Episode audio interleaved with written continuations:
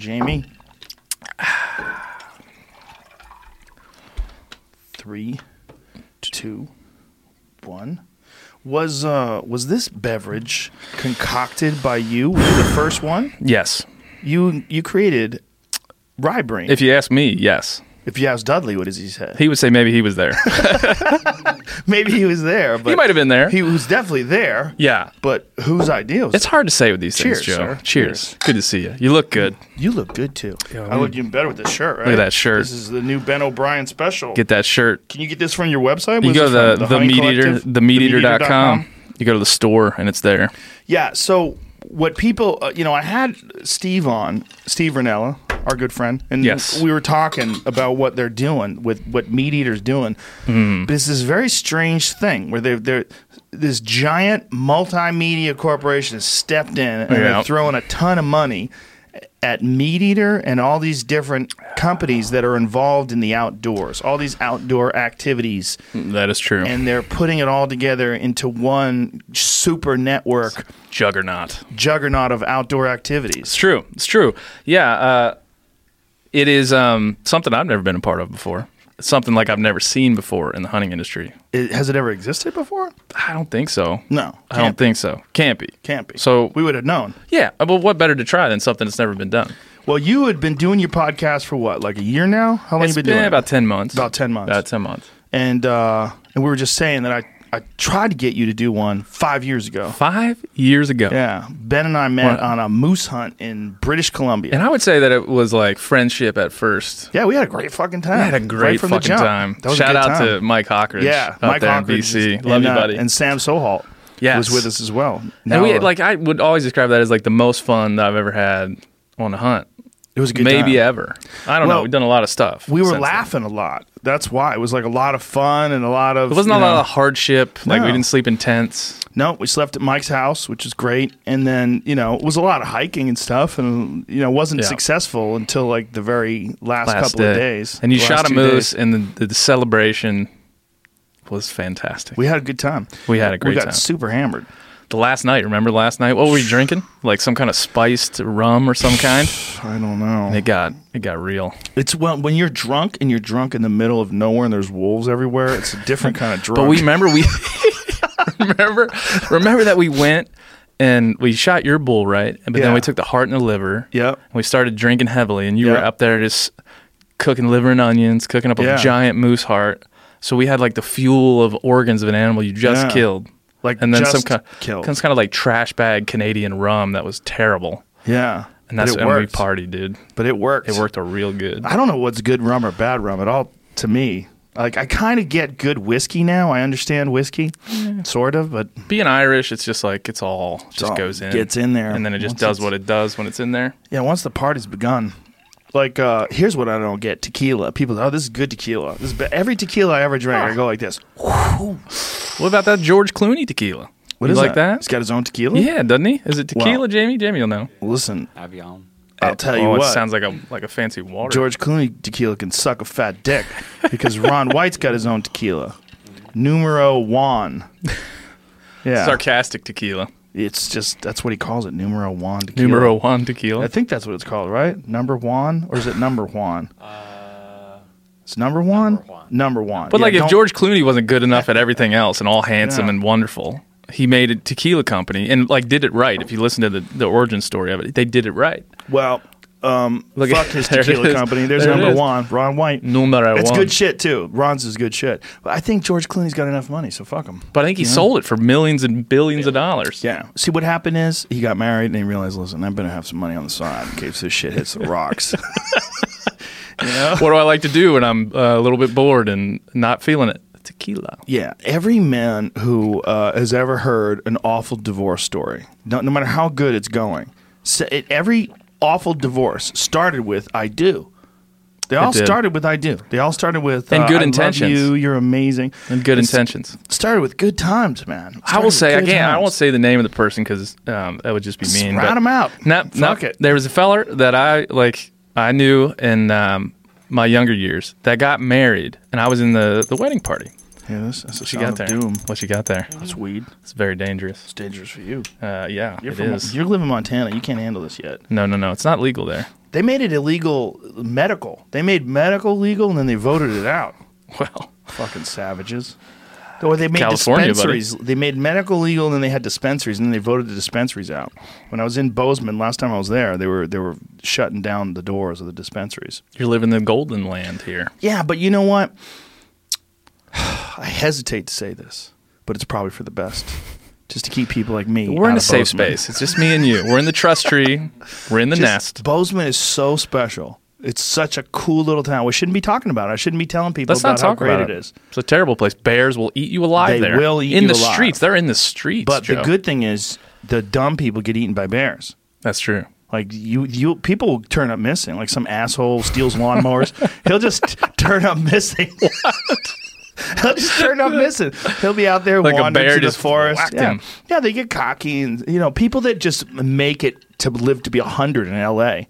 They get eaten when they're like thirty-five. Yeah. in Bozeman. They're- and they're Look at that. That's Bozeman. It's beautiful. Jesus Nah, Christ, it's that's a beautiful like- place. Yeah, but that's in the summer. I don't give a fuck. I was there In in, the, summer. winter, it's like It's like that, but white. yeah. You ever seen the show Game of. Thrones? Yeah. In the winter, it's like White Walkers. Right, There's a coming. large ice wall. When did you move? We just my family just moved there. We just moved into our brand new home Hmm. uh, about three weeks ago. There, Mister Rogan. But you were there before. Were you renting? Yeah, I was renting, living out of a. I lived out of a storage unit for a time. Oh, I'd heard about this. Remember? There's a yeah. rumor. There was a rumor. Yeah, that you, Wild Ben O'Brien. Wild Ben O'Brien lives in put a storage fucking unit. cot in a storage unit. I did. like, it was fuck a nice storage unit. Shout out to Airport North Storage. They- So did you sleep in there? oh well, uh, Did you get a gym membership or something? listen, Airport North Storage. It's time for me to tell the truth. Oh my god, I can't believe you're coming clean with this. I'm coming clean. I did sleep in there mm, some nights. I slept in in a storage unit because Are there laws against that? I, I probably it's probably like in the contract when you sign not to do that. Really? But I did it anyway. What do you think will happen to you? They would probably be you like, get out of the storage unit and get a hotel, you Fucking loser. weirdo, you fucking loser. Um, but I just did that, you know, as a sacrifice for my family. We're building a house. I needed to be where my job was. Plus, you can camp out there. yeah, you camp out there. It's beautiful, man. Yeah. It's beautiful. And and Bozeman is so popular that time of year that it's hard to Oh, that's right. Yeah, it's hard to find a place to stay for a short period of time. Airbnbs and all that Mhm. stuff. That ain't really going Yeah, down. Amazing Airbnb. They just figured out a way to like rent houses out and make money when no one's there. Like, Yeah. how, how, Yeah. I'm good. How did nobody ever figure that out before? It's kind of crazy. So uh, there's a lot of these technology companies. Yeah, like Why Uber. Why weren't we doing that before? Yeah. Uber is a great one. Dude, I was coming home the other night. Yeah. And there was five lifts behind me. So, you know, Lyft is different because they have that weird thing on the dash, that little light Yeah, on the yeah, yeah. dash. Yes. And it was like I was being chased by these purple robots. I was like, what the fuck is this? This is strange. I was going to ask if you heard the storage, the big storage unit story from the other day. As you guys were just talking about that. No. This big storage unit story. Yeah, you remember like the, the show that was on the Storage Wars, whatever. Oh, yeah, yeah, The- yeah, The yeah. guy that was responsible for selling them to people sold one to a guy for five hundred dollars, and inside was a safe that had seven point five million dollars in cash in it. Look at that guy. Was this on That's the guy show? that sold it. No, it wasn't on the show. It just happened Man. recently. So the guy that bought it What? actually was contacted by lawyers from the people who owned it, and he made a deal with them. What's the deal? He What's the he kept deal? like a million or something like that. and Gave the rest back. Joe, do you want to go into a business? What, Where going we- Storage Wars? Yeah. Look at that guy's face. Look at his face. What are Like, the chan- What the fuck? His That's what wife- he's saying. I his- sold that fucking thing. this lady is happy. Imagine how dumb you have to feel. You have a whole show about people finding things in storage units. You sell a storage unit, and it's got seven million dollars in it. Seven and a half. Seven and a half million dollars. Still though, the dude gets to keep a million. How does that work though? Isn't it his storage unit? How about he tells Yeah. that guy to fuck off? What do you? I mean, and if, start to go if to someone war? lost seven million dollars, well, first of all, come after you. how probably. dirty is that money? Exactly. That So- money must be dirty. Where So it's in a safe in a Yeah. it was it Yeah. just the safe only in I the storage so, unit? yeah, 'cause it's- oh, that's got to yeah. be something bad. You're gonna get that handsome Jamie. dude that was in the beginning of Ozarks, that handsome Mexican dude. He's just a straight up murderer. He's gonna come visit you.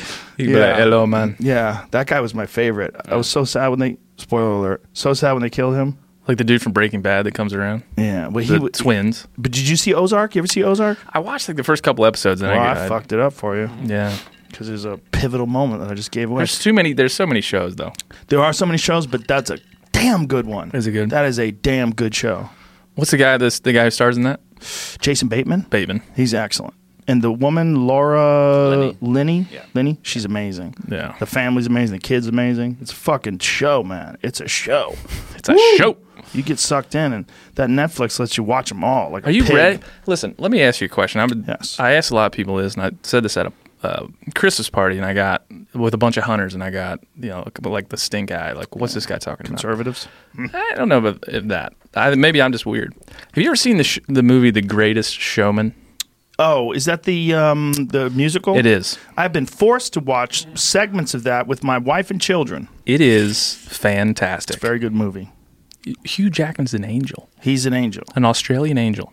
He is. He's sent down here to save us. Save us. You ever seen him dance and sing? He's he's magical. I'm a hunter. I got a hunting podcast, but I'm telling you, You're a manly man. Look at that beard. yeah, look at this thing. But I love that movie. It's a great movie. I listen to it on the Pandora, the Greatest Showman channel, and I sing the tunes. Listen, dude, my favorite comedy on TV is the unbreakable Kimmy Schmidt. Mm-hmm. Okay, so I can't be talking about manly Lucky things or you. non-manly things. Hugh Jackman perform announces world tour What? set to perform the greatest showman songs. He's gonna just sing. Look them. at him. One Look man at show, him. yeah. Look at him. Wow, Joe. a one-man show. He's gorgeous man. He's just. I mean, it's unbelievable, unbelievable. But yeah, we're I get, I get, him. I get made fun of for this. My, my, of course, my son likes it, my wife likes it, but I enjoy.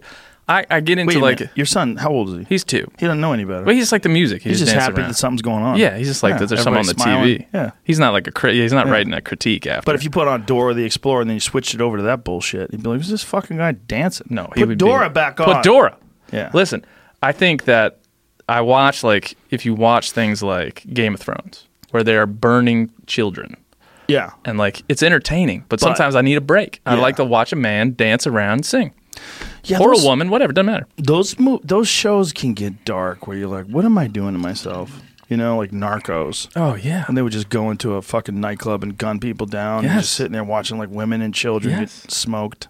and it's it's what's the other the show with Anthony Hopkins on HBO? What's that the with the robots? Uh, oh, Westworld. Westworld. Oh, yeah, yeah, yeah. That's, the same dark. way. Yeah, it's dark. They're shooting kids on there. Like, well, the kid's a robot. We can yeah, just pop. yeah. They shot one right in the face. It's dark. You So every like, once in a while, you need to sprinkle a little bit of musical in your life. I believe. Yeah. Well, is that? Do you think? And here's com- coming from a person that's been on a bunch of life changing experiences, and I know you have. And I, Sure. would love, I want to talk to you about some of them, Yes. especially the one in Nepal where you almost died and you saw children and wolves. Babies. We, we talked about that on the, the last podcast, but it's probably it, it Yeah. would be worth revisiting. Um, what do you think this is? Like, why why are we so obsessed with life or death drama that's artificial? Well, you see it like in the in the in the show Westworld. They talk about like it being a game. Yeah. It being this game of excess. Like, what can't I do in my real life? Right. Yeah, so when you watch TV and you watch murdering and you watch this this evil thing come to life, you're just you're it's it really is something that you can be transported. You can't do that in your regular life. Well, for for sure with Westworld, what you're getting is basically a real live version of that Red Dead Redemption yes, right. So when you when you play that, we were talking about the other day how this guy got in trouble because they have all these things in the game that you can do to people. And this Yeah. guy like tied this hooker up and threw her off a cliff and shit. And you could It's dark. You could do whatever you want, but It's they were they were filming this stuff and putting it on YouTube. And then YouTube would get mad, and YouTube pulled them off. But then people were like, "Well, wait a minute, though. Why? How come you can just do it? Like, what do you? Why'd you have that in the game? But it, it when my dad was my age, 30, 40 years ago, there would they would never have ever No, there's nothing. done anything like Game of Thrones or Westworld. Yeah. Ever. Ever. In fact, there was a Westworld and it wasn't anywhere near like it is Yul in the modern day. R- good movie. Yeah. But like I think we've just stretched out the limits to which we're willing to explore like really terrible and evil things for entertainment. we've definitely changed what we're willing to accept and where the bar is in terms of quality. The bar's through the Oh, roof. through the roof. it's Through the roof. immersive to the point where you can't even like you can't even explain what you're experiencing when you're watching these shows. yeah, so like if you go and you see some great comedy from the 1990s, like you see watch a Dave Chappelle or Chris Rock special Yeah. from the 90s, that holds up 100 percent. And the- Seinfeld like holds if up. that, but what I'm saying is like if that was out today, it would be a 100% stand up special. It'd be, Yeah. people would be like, oh, you see the new Chris Rock, Bigger and Blacker? It's fucking amazing. But if you tried to put some bullshit ass 1990s TV show on, on Netflix, if you tried to like finagle some CSI Miami type shit, you know what I mean? Some Yeah, some nonsense. I don't know if CSI Miami is that even a show? Is that a real show? Yeah, it's a show. There's Yeah. a CSI Miami. There is. There's several. guessed. There's many CSIs. I guessed. But we've like we've Law and Order. We've exp- like, Law and Order. There's so many Yeah. of those, but we've expanded our Yeah. willingness to like explore things that are. I mean, Game of Thrones, for example, is one of the best shows ever created, in my opinion. For sure. But it explores some unthinkable things, Awful things. awful things. Well, it's the whole show. Spoiler alert is uh, around a brother and sister who fucked and had a whole family. Yeah. Yeah. So it explores these like these things that in we would never even touch upon in our media in Yeah. the 50s, 60s, even the 70s. We wouldn't be touching upon those things in the way that we do now. No, not only that, but here's the thing: Law and Order is not a bad show. Like if you watch it, you'll be entertained. No. It's So not a what bad show. happened? Why why did we go not good enough? Like what it what was it? Was it Man, that we? that's is that a what question. we did? Did they go not good enough, or did was it like like porn? Like if you watch porn, okay, and you watch some porn from the 1980s, and then you flip through like you porn. Not that I would ever do that, but if you did do that and looked at all the different categories, you'd be like, "What the fuck happened?" Yeah. Like, why are people? Why is gagging something people are looking for? It's not an. It's not an accident. It's like a category. We've our, we've expanded our ability to conceive of things yes. in a media space where we can create. You can create dragons that that breathe ice. You can create. Yeah. There's there's things you can be transported. Like, listen, this isn't real, so I can I can do this. Right. Right. I can have this scene of of rape or infidelity or, or incest that Yes. seems it's, it's appropriate to me only in this fantasy world man, sometimes I get down on that stuff. Like you watch enough of it, you're just like, I need a musical. I need to be inspired that life is grand, and I. uh, That's how I feel about it, man. And sometimes it comes across and like this dude watches musicals, but I I do for a little bit of a break. Nothing wrong You're with it. I, what I'm weirded out about is this natural human inclination towards progression in everything, good or bad. Is that things just keep ramping up. Well, but we're progressing with our storylines for like humanity in a weird way in media, but we're also like suppressing a lot of our. Uh, we're trying to suppress through social justice a lot of the same things, right? Well, some people are, but I think it's a small, very vocal minority. I think in reality, there's the vast majority of people who find out about said suppression are upset by it. And they're Yeah. like, what in the fuck are you talking about with this safe spaces and all this nonsense? Most people that hear that stuff are going, oh, this is just nonsense by a few like really loud activist types. Yeah, like um, it, even on my podcast, it's something like as serious as hunting is because you're killing stuff. Like that's Yeah. you're going out into the world and taking plucking something that you didn't put there. Like Yeah. you're taking it away. But like the, I think that the core of what I think you do well and what I think others should try to do is like ask why. Why are we willing to? Why is Game of Thrones the, the most watched show that's on? Right. Why? Why? Why? I, I can't I answer that question, but it's a conversation. it because it's a f- it's so fictitious, right? It's, so obviously fiction. Yeah. You're living in this fictional world. You have fictional White Walkers. You have dragons. You have people that can survive in fire. Yeah, it's but like it's there's so parallels to real life, Oh, yeah. and then these these ridiculous fantasies, but then these Right. parallels to real life that that travel along the same path, and like you don't get to choose between the dragons and the incest. Yeah. They're both there at the same time.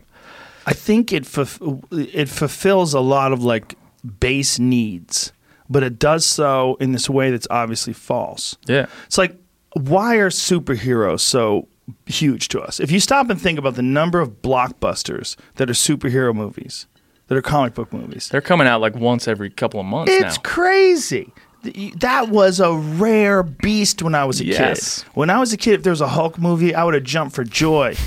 there was no goddamn Spider Man movie when I was a kid. There was a TV show and it sucked.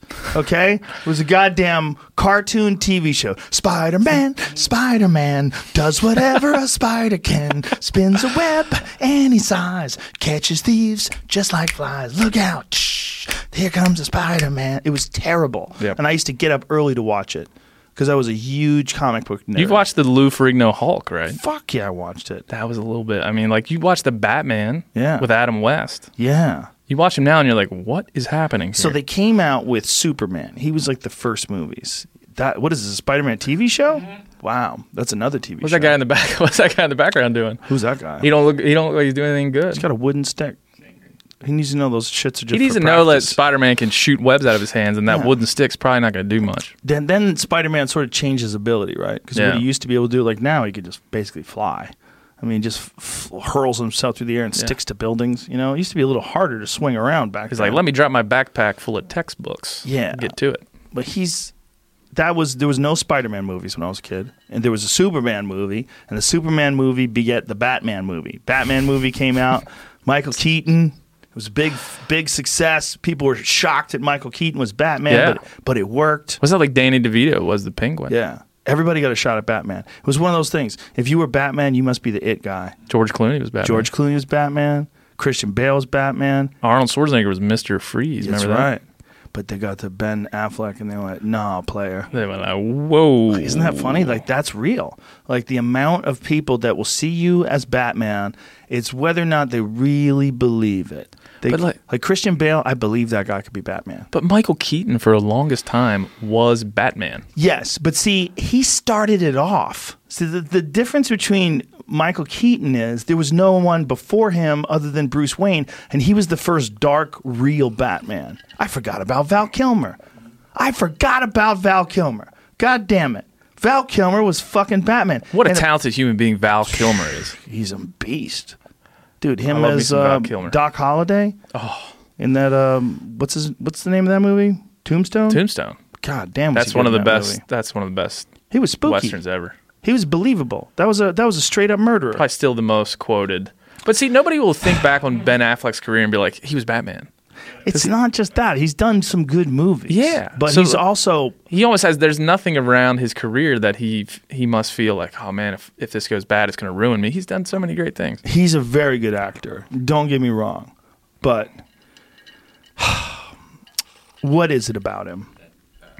Is he too handsome? No, because Val Kilmer's gorgeous. They're all was all those then. folks were very Yeah. handsome. What is it? Is it is a tough Jiggly? Is it him and Jennifer Lopez? This not- Is time. that it? That was a tough time for him. It was a tough time. Did you say Jiggly? Jiggly? It's What is G- it? I think it was Jiggly? Geely. Whatever the fuck it is. Jiggly. Whatever the fuck it is. The man lost his mind. Jiggly. Look, not everybody should get that kind of pussy. It's just it shouldn't be on your diet. it's too rich for you. Some people get diabetes, right? They need to lay off the sugar. Yeah. Everybody's got different tolerances. You eat cake every morning. The- Jennifer Lopez, obviously, besides being beautiful and having Yeah. a body like Yeah. some sort of a test tube person, some lab created super freak, obviously, she knows how to throw that thing.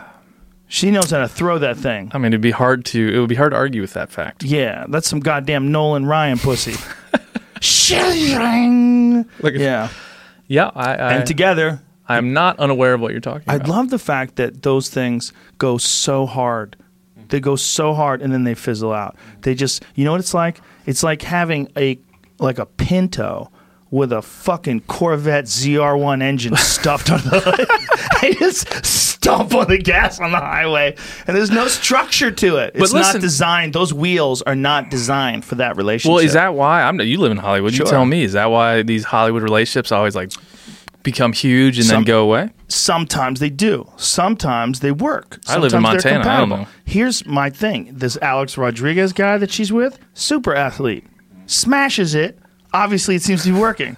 They've been together for a long time. How right? long have they been together though? Months. weeks. They've been together for six weeks, Joe. When she, when she was with that little dude, the uh, singer. She got mad. He was at the UFC that one time. Remember? Oh, that's right. That's what that's That's the it, right. the end it. Yeah, she left. No, that was which one was that? The that was the dancer. dancer. Dancer. That was the dancer. Can I take? Can we Yeah. take a, a quick? This is a like a kind of a PSA, public service Okay. announcement. Can we take a hard left at Jennifer Look at that. Lopez and get ourselves over to Kanye West real quick? Yeah, we can, but look at that. Alex Rodriguez. Okay, take a look at that man. Super athlete. Probably got a dick like a goddamn baseball bat, right? Anybody that him. has that many Look at his buttons, hands. look at those top buttons coming down. The size of his fist. The size of that guy's paw. He said two plus two hundred million dollar contract. Yes. So he's he's so doing. he's got four hundred million dollars and a giant hog. but that that and he's a super athlete. Of course, it's going to work. He's going to smash. He's Uh, let's to talk- keep it together. let's talk about hunting. He knows that guy knows how to keep it together, right? That guy knows. He knows how course to he play. does know. When the ball's coming his way, he smashes that fucking thing, You got to think Jennifer Lopez is not tolerating any losers in her life at this point. That's She's all had a that's few. left. She's had a few, But that's She all keeps that's them left. around. Look at that guy. Yeah, there you go. Super athlete, big, giant, handsome. I'm a big sports fan. I came up when he was just he was it was a god, a baseball god. They seem to get along together. See, that makes sense to me. Just like it made sense when Val Kilmer was Batman. That made Yeah. sense to me. But when Yeah. Ben Affleck was Ben Affleck, I don't know how his relationship was with her. I don't know. Maybe it was great. It seemed like it was a tumultuous, but I'm not. I, oh. I'm just observing. Fuck do I know, Nobody right? knows. Yeah. But there's like some people where you, you need to like have an online vote. Should this person be Batman? That, and the, the people will tell you. they They'll would go, not have voted. I do not believe they would have voted for Ben Right. Affleck. Right. I do not believe. Here's the problem. Like The Rock, too big for Batman. Here's why. Because everybody would be like, "Oh, it's you, The Rock. You're wearing a fucking bat suit." Is that The Not Rock? Everybody's six nine. They would. They could do that in the movie six- though. They could make it funny. And be like, Yeah. "Are you? In the movie, they could make it funny. like- yeah. Right. Is this The Rock? Are you The Rock?" He could never be Superman. No. Takes his fucking glasses off. You're like, you're still No. a giant dude. Well, the last time, that shit doesn't work.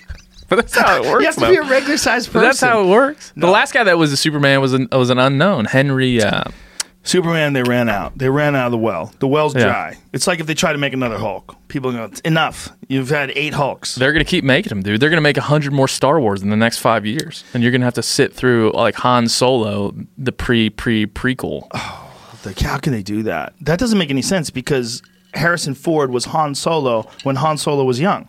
Like, Yeah, you but can't just do that. They just came out with a Han Solo movie. to reel back on that because that last one didn't. Was do a as- flop. So hot, yeah. They need to Yeah. ask me. Just ask They need to me. ask Joe. I'm here for you. George Lucas. George Lucas is right Oh. now bathing in money. He's just lying back in a, a warm, wet money. He just forgot to listen to the Uh, podcast. He just uh, he just gets touched all day. The Rock is going to be a superhero. What? He's going to be coming out or start shooting What is that? next year. What called is it? Black Adam? It's Black a Adam. DC. Oh, they're making up. They ran out of superheroes. Is that They Superman in the ran background? That's Superman in Yeah, the it's background. DC. That's in uh, the DC universe. yeah. There he is. Look, Uh, there they he is, right in the out of background. superheroes. They He- ran I out. mean, he looks good. yeah, but as long as they don't try to make him Superman. Is he a Like, bad can't- guy? Jamie, is he a bad I- guy or a good I guy? honestly have never heard of this character, so I have no idea where he fits in the, that. World. I remember when Netflix came out with Luke Cage. I was like, wow, that's an obscure one. that I was a good that one, though. a But the Black show. Panther was good. Yeah, the Black Panther was good. It's a great movie. Yeah, it's amazing it took so long to make a Black Panther movie. Racist. took so long, and it was a giant smash hit. There you go, white people. Get it together. No comment. Ben O'Brien in the conservative world has to be careful. This podcast could sink his ship. I'm pro nuance. Yeah. How'd you come up with the shirt? Pro nuance. I don't know. Bullshit. Listen, I think the way that I came up with it is because in the in the hunting world, there is this. Speaking of conservative, there's this like, there's the conservative traditionalist, right?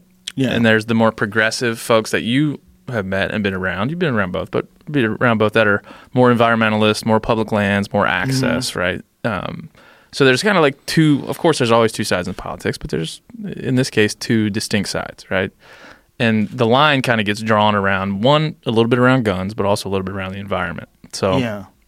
part of the biggest issue in, in politics for a hunter or angler right now is like I really like guns. I like the Second Amendment. I dig what's going on there. I'd like to support that. But what I also like is healthy ecosystems and environment, and I and I like habitat for wild game to live in public lands and access. Well, it just so happens that a lot of the A plus rated politicians for the NRA are like F minus or D plus rated in protecting wildlife and wildlands. And a lot of that's around extraction and, and different things like that. But Extraction of minerals and oil and natural resources from valuable those lands, right? So they And- changed the the way these lands are scheduled, like Yeah. what, what it's under. Yeah, I mean there was a lot of yeah, those are around monuments, of course. That was one Mhm. big one, but it's, it's it's just around like the general basis of even as a hunter, but all Americans. But as a hunter, I'm faced with like I love wildlife, I love wild places, clean water, clean lands. I'm all for that. That's a huge part of what I believe in. But I also believe in the Second Amendment. I believe in my right to defend my family. I believe in my right to, to own firearms and to and to do that. So I believe in those two things. But because our politics are the way they are, it doesn't leave room for those two beliefs when I'm at at the voting booth. Well, Sometimes, The, the- Not all the It time, it's doesn't. not- it hardly leaves room for those beliefs in normal conversations with people, unless you absolutely know that the person's going to be objective and, Yeah. as your shirt says, pro nuance.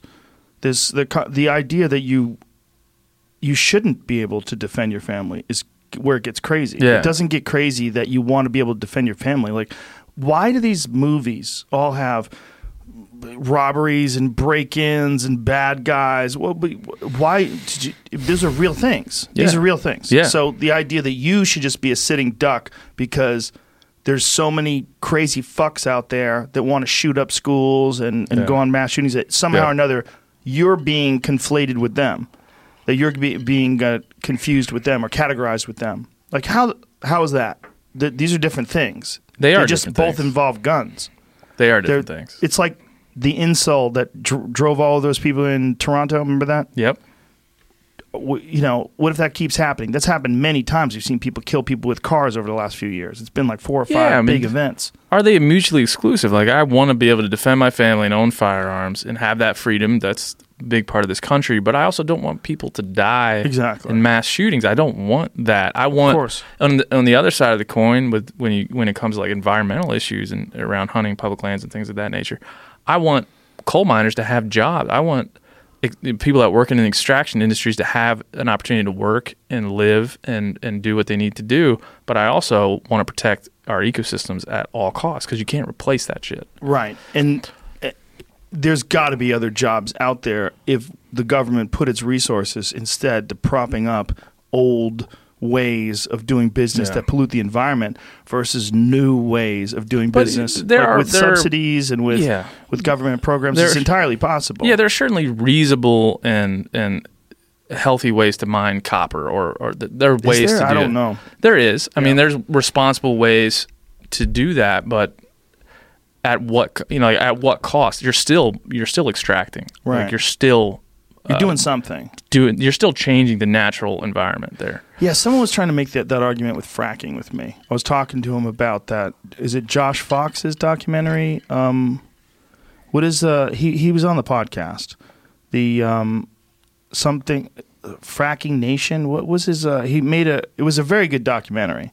And it was he when I got had him on the podcast it was interesting because he seemed like he had been attacked a lot for it and even misunderstood like some of the questions I was asking like Yeah. maybe they were coming from me and I was saying no this is just like what is it called fracking nation what is it Gasland? gasland that's it Oh yeah. I've se- Okay. Yeah, it's well, um it's disturbing like Yeah. you, you're you're watching some aspects of it like when they were lighting, lighting their water on fire and then someone tried to say oh y there's some places where you've always been able to light your water on fire i was like okay wait a minute okay Can we That's a just long American tradition of lighting your water on like fire. this was a real argument that someone said like that's not Oh, really from boy. fracking and i said okay these people said that there was no lighting the water on fire then people started fracking the water smelled like shit they started lighting it Yeah. on fire Though you're saying those are not connected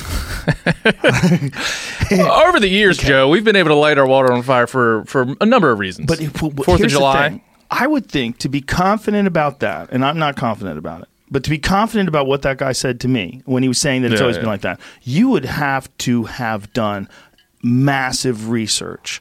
You would have to have spent time there. You would have to have been working either directly or indirectly with the scientists that are collecting the data. Yeah. You'd have to get it Yep. from them. You'd have to know. You'd have to see it. You'd have to know for would. sure. Of course you would. Or you have to be a person who is not interested in the actual truth. They just have an idea that they want to push through.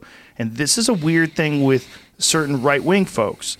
There's a weird thing they want to push through that business is good and environmentalists are all pussies and hippies and weirdos and losers.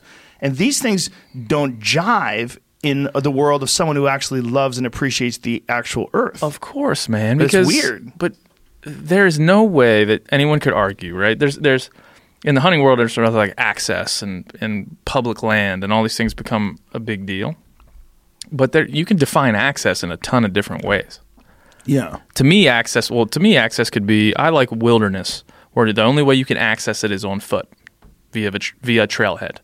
Someone else might say access to me is uh, elderly folks or disabled folks be able to get on into a car and drive through a road on public land or or get into an ATV and drive. And so politics are being what they are, politicians take this term of access. It happened around national monuments. They take one side said the president is stealing your land, mm. and the other side says the president is giving back your land. Somebody there, either both sides are full of shit or one of them is. I remember when this came up, Patagonia, which is a giant company in the That's right. outdoors, had a big ad on the internet that said the president just stole, your, land. And then I heard Rinella talk about it, and he said, "This is I th- I'm going to paraphrase, but he basically said, if you say that the president stole your land, you're not being careful with your words. Yes. and you're not being accurate. You're being inflammatory. Yes. You're being absolutely inflammatory Yeah. because it's not again that that you're, we're talking about Grand Staircase Escalante and Bears Ears National Monument. Bears Ears being in Utah being Explain to people what happened. oh boy. If you would. Um, I'll I'll do my best, Please do, Joe. Thank you, Thank you Ben. So so the Antiquities Act. Let's go back to the Antiquities Act. It's Right. it's to protect the Antiquities Act is to protect um, culturally or socially, mostly culturally significant pieces of of land, It- all the way to things like the Grand Canyon, right? And so spin it up to the end of. There's a lot that I just skipped over, but I'm going to spin it up to the end of the Obama administration. President Obama used his executive power to protect large swaths, millions of acres around uh, that about around Bears Ears National Monument to protect not only the the significant places for Native Americans and for um, Native tribesmen around Bears Ears, but many millions of acres around that. And so then it becomes the problem I have and the why that kind of that T-shirt exists. It becomes a political football to throw back and forth. It's not at this point in time what's best for Bears Ears, what's best for that national monument, what's best for, for it to be federally owned, what's best for the people, the jobs, the place. It becomes what's best for each side and their rhetoric. And so President Trump asked Secretary, former Secretary Interior Ryan Zinke, to review, uh, I think it was like 10 monuments to see if they should be reduced based on the protections that Obama had put, put into place. So he reviews these 10 monuments, he cuts out eight of them, and hones in on two places Bears Ears and Grand Staircase Escalante. They then say, we're going to reduce the size of these monuments. When you say cuts out eight of them, what do you mean by cuts out? They review the other them? eight and say, They're fine? They're good to go. No changes necessary. Okay. Some would say they did that as a as a straw man, as eight straw men to knock them over and look at those other two. They said we will reduce the the the area that is de- designated as a national monument.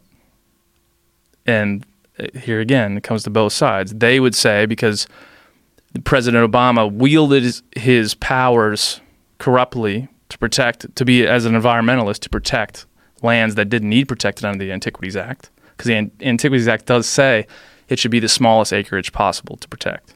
So now you get into stuff that I'm not an expert in around you know, legal jargon and going back to things that were written in the 1930s.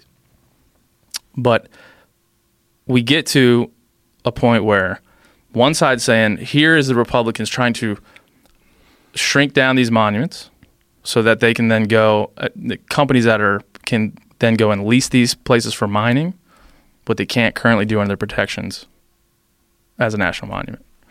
The other side is saying, we're trying to protect culturally significant lands, and these millions of acres need protected. They need protected for lots of reasons. So you end up with those two sides talking. Now, it's easy to sort of make a hy- hyperbolic, hyperbolic. Hyperbolic. I always want to say that wrong. It's got that backwoods. Hyperbolic uh, argument, one way or the other, right? Yeah. I mean, you could kind of Yes. exaggerate your position one way or the other. And it's being done that way. Yeah. It's been done that way. Are they drilling there now, or doing there was something? Let, us look that up. But there's some leases that were that were approved for for Bears ears. I know for sure. See, that's one of the things where people talk about the president doesn't have any real power. There's Congress and there's Senate, and like, Yeah, not really. They have some fucking There's checks power. and balances, but there's Yeah. executive orders that can come Yeah, down. there's but yeah, real the- power. listen, I'm not the expert on this. I'm I'm sure I fumbled through some of the details on that, but but to me, the bottom line is something like that. Why I like to, to to live in the center is because something like that becomes it becomes a thing that it becomes a PR hit. Yeah, It becomes a, a thing that people are throwing back. They're throwing Bears ears back and forth because at the end of Obama's administration, he made the designation, and they re- they repealed it or reversed it a year later.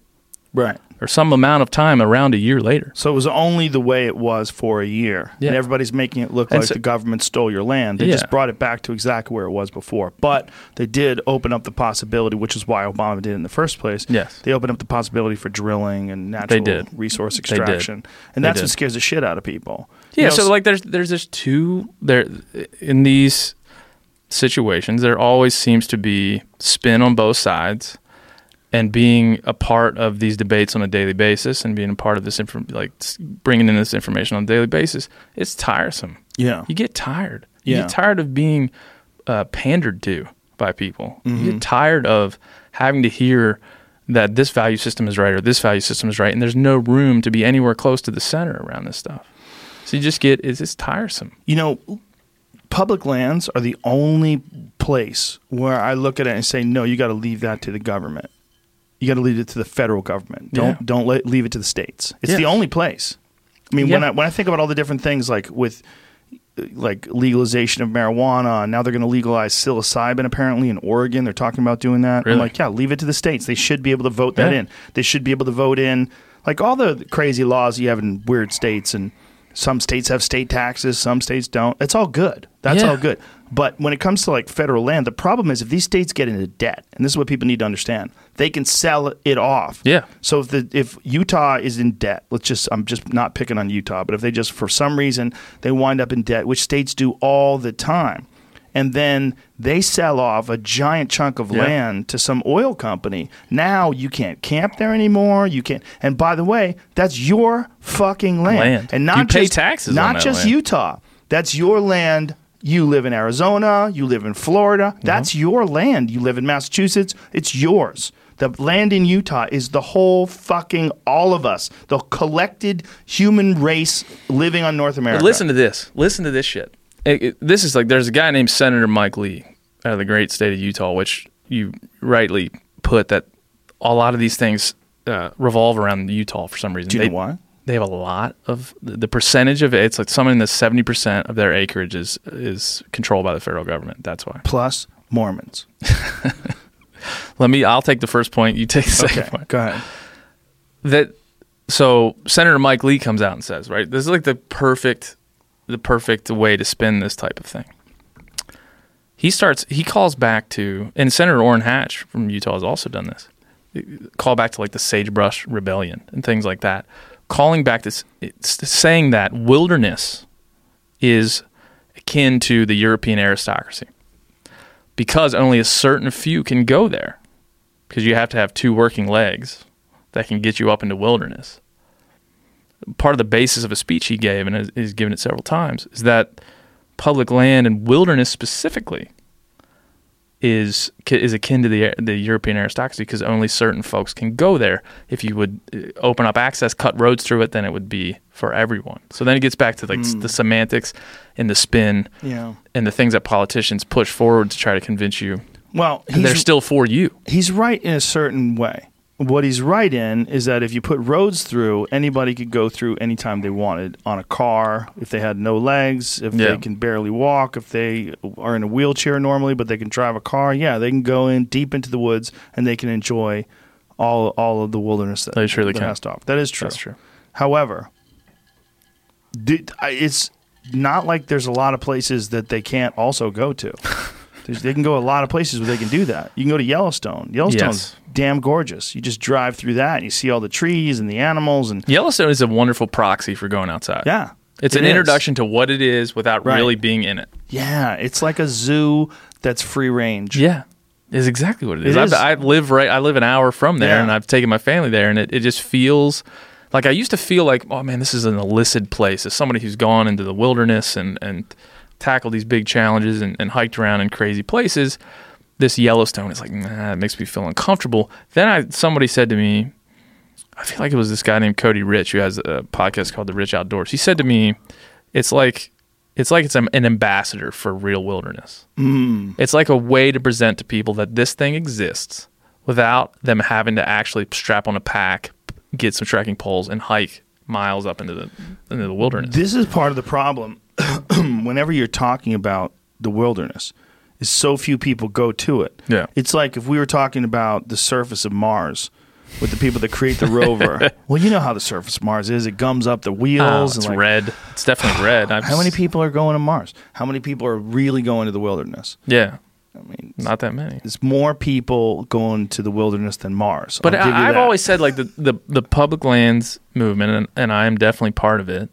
Um, I feel like I could probably represent the monuments things better, but like I, I'm definitely part of it. It it's it's scary in a little in a lot of ways because people can say like keep it public, man, keep it public. That's just like apple pie and bald eagles and freedom. It's an idea that we all pay into a thing, we all own, and anybody Right. can go there. Right. It's super easy to get on that train. Mm-hmm. is real easy to get on that train and lose your critical thought around what what is the idea of wilderness. I mean, because when I think of my hunting now, like we first went hunting like five or six years ago, you would ask me this question, I would have given you a whole different answer. What would you have said then? I, I don't know what I would have said then, but not this answer. I might have said like Well, you're a fairly youngish man. I'm only You're yeah, growing. I'm What are growing. you, 31? 33. Oh, you beautiful person. Yeah. Look at you. I, lo- I love you too. Perfect complexion. Look at you. All your cells are firing correctly. No liver spots yet. this whiskey's really Good deep. stuff. I'm Irish. Um, so what do you think you would have called it then? So what I probably would have said, like when we first went hunting in, in BC together for moose, what I probably would have said would have been around. It would have been less value based and more like I do it because my dad did it. I do it because it connects me to to my dad, like my dad, my family, my people. I do it because humanity did it. We talked. We filmed a video. Remember sitting on a thing. We talked a lot about our humanity, right? Like mm-hmm. the drawing back through the history of time when the hunter was exalted in a tribe of people. Well, it was the only way to get meat. It was the only way to get meat. So your Yeah. skills that you acquired as a hunter made you important to the culture, the society, the everyday life. I would have probably called back to that. Not that I would say that's wrong now, but what I've come to find out over some other years of, of hunting in a lot of places is that I think my hunting is more about healthy ecosystems now than it is about anything else. I think all of my efforts should be around clean water, clean air, places that we can go and explore, and what that brings to our world. That brings more wildlife, that brings places for my son to go and experience these things. And so I've changed over this very short time and the way that I do it. Well, the more you experience the wilderness and then go back to the city and then go back to the wilderness, the more you realize how special it is out there. And the more you, more you realize when, like today, um, I went uh, flying in a helicopter over L.A. with my good friend Bill Burr. And uh, as he was taking me up, I was looking at all this development. We were talking about all these apartment complexes that are, they're being developed. And he's like, Yeah, he goes, You really see it when you're up here in the air because you see where there was nothing. And then, like, a couple weeks later, it'll be flattened out. Yeah. And then a couple weeks later, they start construction. And you realize, like, Oh, this is how it spreads. And that this is just something that people do. And if you don't put a, st- put a line, you know, draw a line, we're going to keep going. We're going to make our way across the country. And I've heard that argument from people that don't go to the wilderness. Like, look how much of the United we're not overpopulated. Look how much of the United States has no one living in it. Fly over and look down at all the places that don't have cities and don't have roads and don't have houses. Like, yeah, yeah, yeah. For now, do you know that none of this shit was here 200 years ago? That's But we plowed, we plowed uh, uh, ground to plant Yeah. the corn so you could have the things you have. Well, fly over There's in no- 1819. Yeah. You know, fly over 100, 200 years ago. Bitch, there was nothing here. Yeah. There was zero Fly here. around with Wilbur Wright Yeah. and Orville. Come on, man. see what you saw. But if yeah, you could get just go 300 years, you have nothing. You have Yeah. zero things. Yeah. Well, that's. I think there's some there's some perspective, and I think hunting has a lot going for it around the fact that as urbanization happens, you know, as jobs, even for me, like as jobs become more prevalent in urban places, and people have to travel from wherever they're growing up to to these urban places and live so removed from wilderness, so Yeah. removed from sustainability. Um, I think for a long time because hunting peaked in 1982. There was like 17.5 million hunters around that year. That Um, because of Ronald Reagan? yeah, so all he was president. It was it was all Reagan was Reagan. president in 82, wasn't I, he? listen, I'm I. I, wasn't even alive, so let's not let's not get into that shit, dude. I don't know. Um, but like post World War II, there was a rise in, in the modern hunter, modern sport hunter, however you would Right. describe it. There's th- there's this rise in 1982, and then a precipitous fall right from there until 2016. There's around 11 million hunters in this country. It's It's This- a big drop. it's a big drop. And and I- I will always say that like the three things that I think happened were urbanization. So people are getting removed from they're getting moved away from having hunting in their lives on a daily basis. Not that they're anti-hunting in any way, they're just getting removed from from that thing. Mm-hmm. Getting your meat on your own. They're removed from that. And a lot of times you're removed from like gardening and other types of Sure. sustainable use things. The other thing is Disney. Like Walt Disney's a nice man, but Bambi was not a good thing for our our collective psyche around hunting. Not just Bambi, but essentially all cartoons involving animals. The animals were your friends. Yes. Even predators. Yes. Like Yogi was your friend. he was your friend. He wore a tie. He, had a, It he was was a, a bear gentleman. attack. A Um, gentleman. He had a hat on. Yeah. He was in a picnic basket You things. wanted your picnic basket. Jamie, look up. There was a guy. There was a dude um, recently who was caught poaching in Missouri, and the judge said that he had to um, watch Bambi once a month during his entire sentence. What? See if you can find that. That is real. What kind of- that judge just needs a reality show. He's like, I know what to do, honey. I I'm know what to gonna do. a We'll make him watch reality show." Bambi. He poached gonna- a deer. This is the guy who like the whole. Uh, there was like a whole Dumbasses. family guys who were in like a poaching ring or something. I read this on the way Yeah. over here. Um, Here it is. Deer poacher sentenced to watch Bambi every month during a year in Missouri jail. yeah, this might be a judge that's like looking for a little p- Found to have publicity. illegally killed hundreds of deer, sometimes taking only their heads and leaving the rest to rotten fields. Keep, eh, how about you keep that guy in jail for more than a year? There he Fuck- is, Look at him. David Berry Jr. Look at him. Fucking dork. has been ordered Here's, to watch. here's one thing, man. If that guy was killing him because he was poor and he was just eating deer, and that's how he made his, you know, that's how he, he got food. That's not the case here. I don't care. He That chopped doesn't the heads bother me. off and just took fuck the heads. that guy. Just fuck, fuck anybody who does that anyway. Fuck Yeah. anybody who just wants to shoot something as damn delicious and massive as a deer. A deer could feed a family for months. Do you Of course it understand could. that? Of course it could. You understand that, but I mean, the people listening or this asshole. Do you understand that? This asshole who shot yeah. this fucking thing, 100 cut his deer? head off. You piece of shit. Yeah. f- Fuck. I've, I'm, I fucking look forward to eating deer, and you shot it, and you. Yeah. Anyway, back no- back guy. like Walt Disney. I think like that kind of treatment of animals has has been something that's hurt hunting. And the third one is hunters have hurt themselves. Like that guy. Like maybe that's a poacher, not a That hunter. guy's way worse. that's a poacher, not a hunter though. But he's a guy who's hunting illegally. That's Yes. what poaching is. He's a hunter. Yeah. But like He's a camping, hunter. camping illegally is trespassing. Not it's not the same thing. Yeah, but you're camping. You're Yeah. trespassing and camping. You're All still right, camping. All right, maybe. Listen, he's. I know you don't want to call him a hunter, like you know, like someone who who goes on stage at a company picnic is not a comedian. yes, It's the same thing. I get it.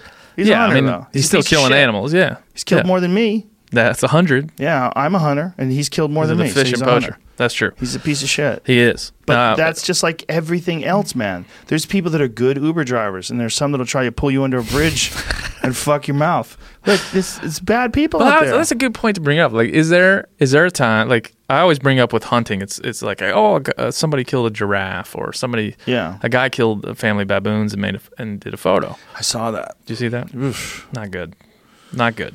It's it's a fucking primate, bro. Yeah. Like, mean, there's like- nothing good about that. But the idea it's never going gonna go well for you. It's never going to go well for you. Yeah, did he put it online? No, he didn't put it online. To his, I guess, the, the, the credit that we give the guy, Who put it online? Uh, the Idaho Statesman or whatever the Idaho local How'd paper they get was. the pictures? I don't know. Probably from one of the folks. He sent an e- a mass email out to some friends and colleagues and things of like recapping his Oh. recapping his hunt in Africa. Like, here's all the things I did, and he, I think, and from my reading on the guy, the guy, um, and I got a lot of mutual friends with him. Say he's a good guy. Like he just screwed up, like made a, made a bad choice That's here. a tough sell. I would say so too. Yeah, But- I should put him in a cell and make He- him watch some monkey movies. Yeah, I think he knew. Like, if I put this, if I put this on, you gotta watch. that's King gonna Kong spin up after this. Is month that, for a year. Planet of the Apes. You gotta watch the Mark look. Wahlberg Planet of the Apes. Uh, the reality of baboons, and I have um, I've studied the work of Robert Sapolsky, Yeah. who's uh, a guy who's been on the podcast before, and it's it's really pretty amazing stuff. What they found out about baboons that he studied actually, because he actually studied a baboon tribe that the um, alpha males died off. They were all eating out of a poison garbage patch. Uh, there was a garbage patch that had sick food in it and um, uh, just bad food. And the alpha males who got to eat first uh, always chased everybody out. They wound up dying off, and Yeah. for more than one generation, I think it was several generations, they became like really peaceful and calm, and they weren't the vicious, violent baboons that are the norm. Yeah. and that it- it's it's really if you Google it, uh, Sapolsky studies baboons, and I, and Radiolab also had a podcast about it, which is where I first heard about it, and then I, I read what Sapolsky wrote about it. But it is unbelievably fascinating. It shows how you can have this insane, violent animal culture, and then the the cunts get removed. and when the cunts get removed, everybody chills the fuck out. Yeah. It's really, really quite fascinating. Yeah. But um, baboons, for the most part, I mean, maybe he shot the nicest baboons ever, but for the most part, they're a bunch of baby eating cunts, and they'll Well, steal your fucking kid. That little two year old that you love so dearly, that little motherfucker would be on a, a, a porch somewhere, and if there's baboons around, they'll snatch him and eat his head. Well, that's like when I was in Africa. I hunted Africa one time in my life, and the our PH and our guide both said, and A our PH tracker is a professional hunter, right? so the structure is like there's a professional hunter, which is essentially your guide, and then there's trackers, which are usually native folks that that help tracking the game, spotting the animals, things like that. But our our PH, he was like, if you see a baboon, shoot it. He's like, we have irri- we have lots of irrigation here to maintain this ranch, and they rip it up, and they're you know basically terrorists around, you know, coming around our camp, messing with our fires, messing with our food. He's like, if you see one, shoot one, and that was the instruction that I got, and I never never did, but you know, given that instruction from somebody like that, like, hey, this is a good thing for our landscape, go and do it. Now, that's very far removed from stacking them up, Yeah. like stacking very up. far, and and with a big smile on your face, holding a bow. Isn't it? Doesn't babe? Didn't he shoot a baby? There's some babies, like a whole family, dude. How you can't? Ooh, they don't stay in one place either. If I would have came to you and I said, like, listen, Joe, here's my plan. What I'm going to do is go to Africa and hunt, and then, you know, like I'm going to shoot some baboons. I mean, it's a good thing for this. I'd be like, don't tell anybody. Yeah, you'd be like, don't, don't take. Certainly, don't take a photo of you posing with an entire family of Yeah. deceased primates. I had a friend who was in Africa and he got attacked by a baboon. Boom, baboon tried to steal his food. Yeah. I forget what the context of it was. It was uh, it was quite a few years ago, but he said it was spooky. He said they don't seem like a, a monkey and they don't seem like they seem like a dog monkey, like it's like, Like a weird, dog, like a yeah. wild. You ever Yeah. see when they open their mouth? Yes. It's Yeah. like a dog mouth. like a dog right? mouth. They're Yeah, like dog part- monkey. It's like a dog fucked a monkey. Like if you really like uh, show a baboon, me see a baboon with its mouth open. Never thought of it that way, but I'll give it to you. But they have a long, stretched out mouth like a wolf or something. It's not. It's like a werewolf. yeah. It's not like a regular person. They're they're real weird, man. They they they have all these characteristics that are of primates, but then they have this extra weirdness to them. And there's, yeah, and this wildness to them too. But Yeah. I, doesn't that come down to like the core of Look some of these? Oh my god! I mean, come on, look at that. That's like a werewolf. yeah, That is a werewolf. That's like part. Look at that face. That lion. look at and those canines just like baboon. rolled Yeah. back. But look at the this even the shape of the jaw. It's very dog like. Yeah. It's very elongated and, and, and dog like. They're very. It's a very strange animal. Look at that face, man. That is Wow. a crazy beast. And my friend said, uh, I forget the story. It was quite a long time ago, but right it stole some food and snarled at him and, and snatched something from him. but he said it was very scary. He said, and you know, it wasn't even that big. Was it like 60, 70 pounds, Yeah. something like that? He said, but it's big. Depending. They'll fuck you up. They're not. Of course they will. you know. It's it's different if you're living around them. It, it's just these things are different. Like we we were talking about around the old MeatEater Incorporated offices the other day. Around how do you how do we as hunters who who are around these animals all the time and shit. How do we when something happens, somebody gets mad about this guy killing all these these baboons? What do we say? When there's a hunting scandal, you gotta let what that one go, son. do I say? Of course, I let it go. Well, n- most people don't even know about it. Yeah, It, it hit but the that hunting one, world. But that one was on like NBC, Was? CNN. This Yeah. was this one went pretty big, and there's there's invariably these things happen where How come that didn't go as big as Cecil? Stop and think about that. Because to me, it's more it's more kind of fucked up. it's more egregious than. the Cecil thing was an it's a normal thing, But I think I just think we're desensitized to it. Right. Cecil came at a time where there was more sensitivity to it, and it just hit a news cycle. Like Trump, the Trump news cycle probably dominates any other any other thing that happens in the news. But Like, here's what my take on the it time. Well, the reason why I say that Cecil's normal, I don't think that it's good. I don't think you should just go over there and shoot lions. But people have been doing it forever. Yeah. Like if you ask me how many people go over there to hunt baboons, I'd be like, do they really? Is that like a normal thing? Like, does it doesn't seem normal, right? Like Well- even though I, I don't. I mean, I've had this conversation many times on this podcast. I don't think you should shoot things that you don't eat unless there's a need in terms of like uh, some sort of an imbalance. Like just as a joke, imagine if eagles were like rats. yeah. They were everywhere. There's a reason why you could just kill rats. It's because you have to. Yes. Okay, this is what overpopulation looks like. You you put a trap in your fucking garage and you smash the head of this living creature and you're happy. Almost all things that are categorized as rodents, you would Yes. do that to. Well, not true, really, right? Like squirrels are cute. They're adorable. Yeah, but if there was, they just don't get in your house. But, But if they even were, if they get, get in if there your was house, yeah. half a dozen squirrels in your garage and you could set traps and get them out of there, you would but it's a different thing. Like you would feel bad if you stomped one. probably. I wouldn't. St- you'd stomp a rat. Like people, st- you saw a rat in your kid's room, you'd fucking stomp that thing to death. Well, you yeah. think twice, right? If you saw a squirrel in your kid's room, So you'd try why to do we throw a put why blanket do we over put it. those types of value? Why do we apply those value systems to animals like that? What? is- because they're overpopulated and because traditionally they've been carriers of plague. yeah, Well, the the real rea- the real story about the Black Plague is not just that the rats were carrying, it, but in fact that the ticks and the uh, f- was it ticks or fleas that were on the rats were carrying the Black Plague. I, f- I want to say it's fleas, could be. and that this was how the bubonic plague got spread. It got spread actually, in fact, through the ticks Yeah. that were carried by the rats. Is that what it is? Fleas, fleas.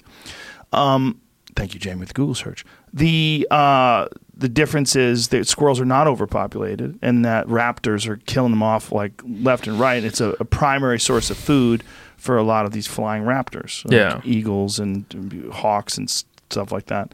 I'm sure a lot of other things eat them too, but Of there's course. enough balance out there. But rats, rats lock into us. I mean, they lived without us for a long time, but once they found us, they're like, "Oh, look at this shit! These dumb motherfuckers have holes in their ground. You can live under their houses. You just they put garbage out every day. Yeah. You just go jack their garbage. You got plenty of food. This is great. But great. we we treat all types of animals very differently, right? Yeah. And and we apply our own specific feelings about these animals to them. Like the bear with a name doesn't know that it has a name. right. The wolf with a name doesn't know it has a name.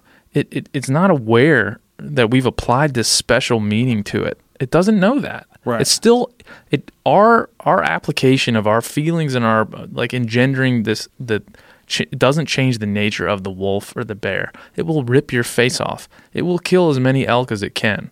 Well, there's a real problem in depicting them. The anthropomorphization of animals depicts them as your friends, and that's a hard thing to shake. Yeah. It's not that they're bad. And this is where the real problem with someone going around shooting baboons and posing like he did a great thing is.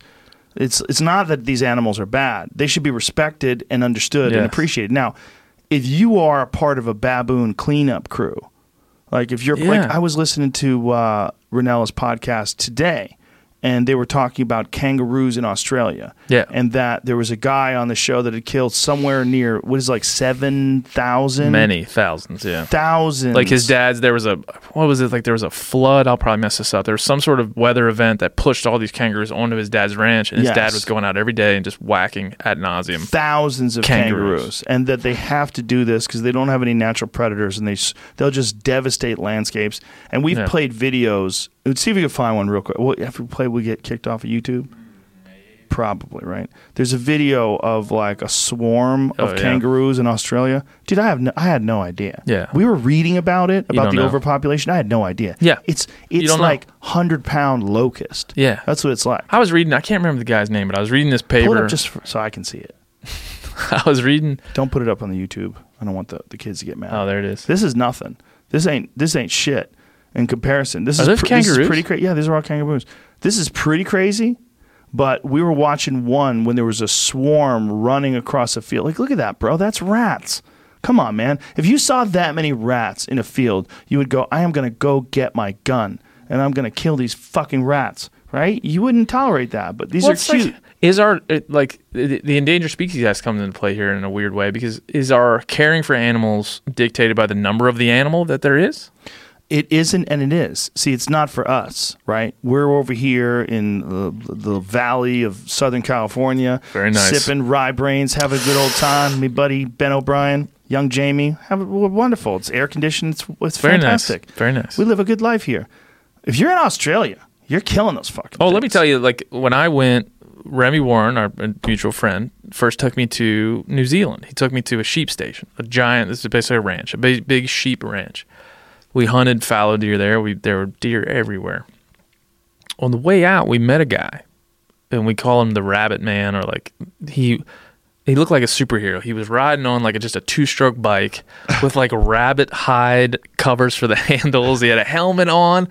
He looked like a superhero, like a leather jacket and a, like a 22. And he was riding around. His job was to ride around and shoot rabbits all night long, every day, seven days a week. He had killed millions of rabbits, millions. millions, and he he would log every night. Come back and log the number of rabbits he killed.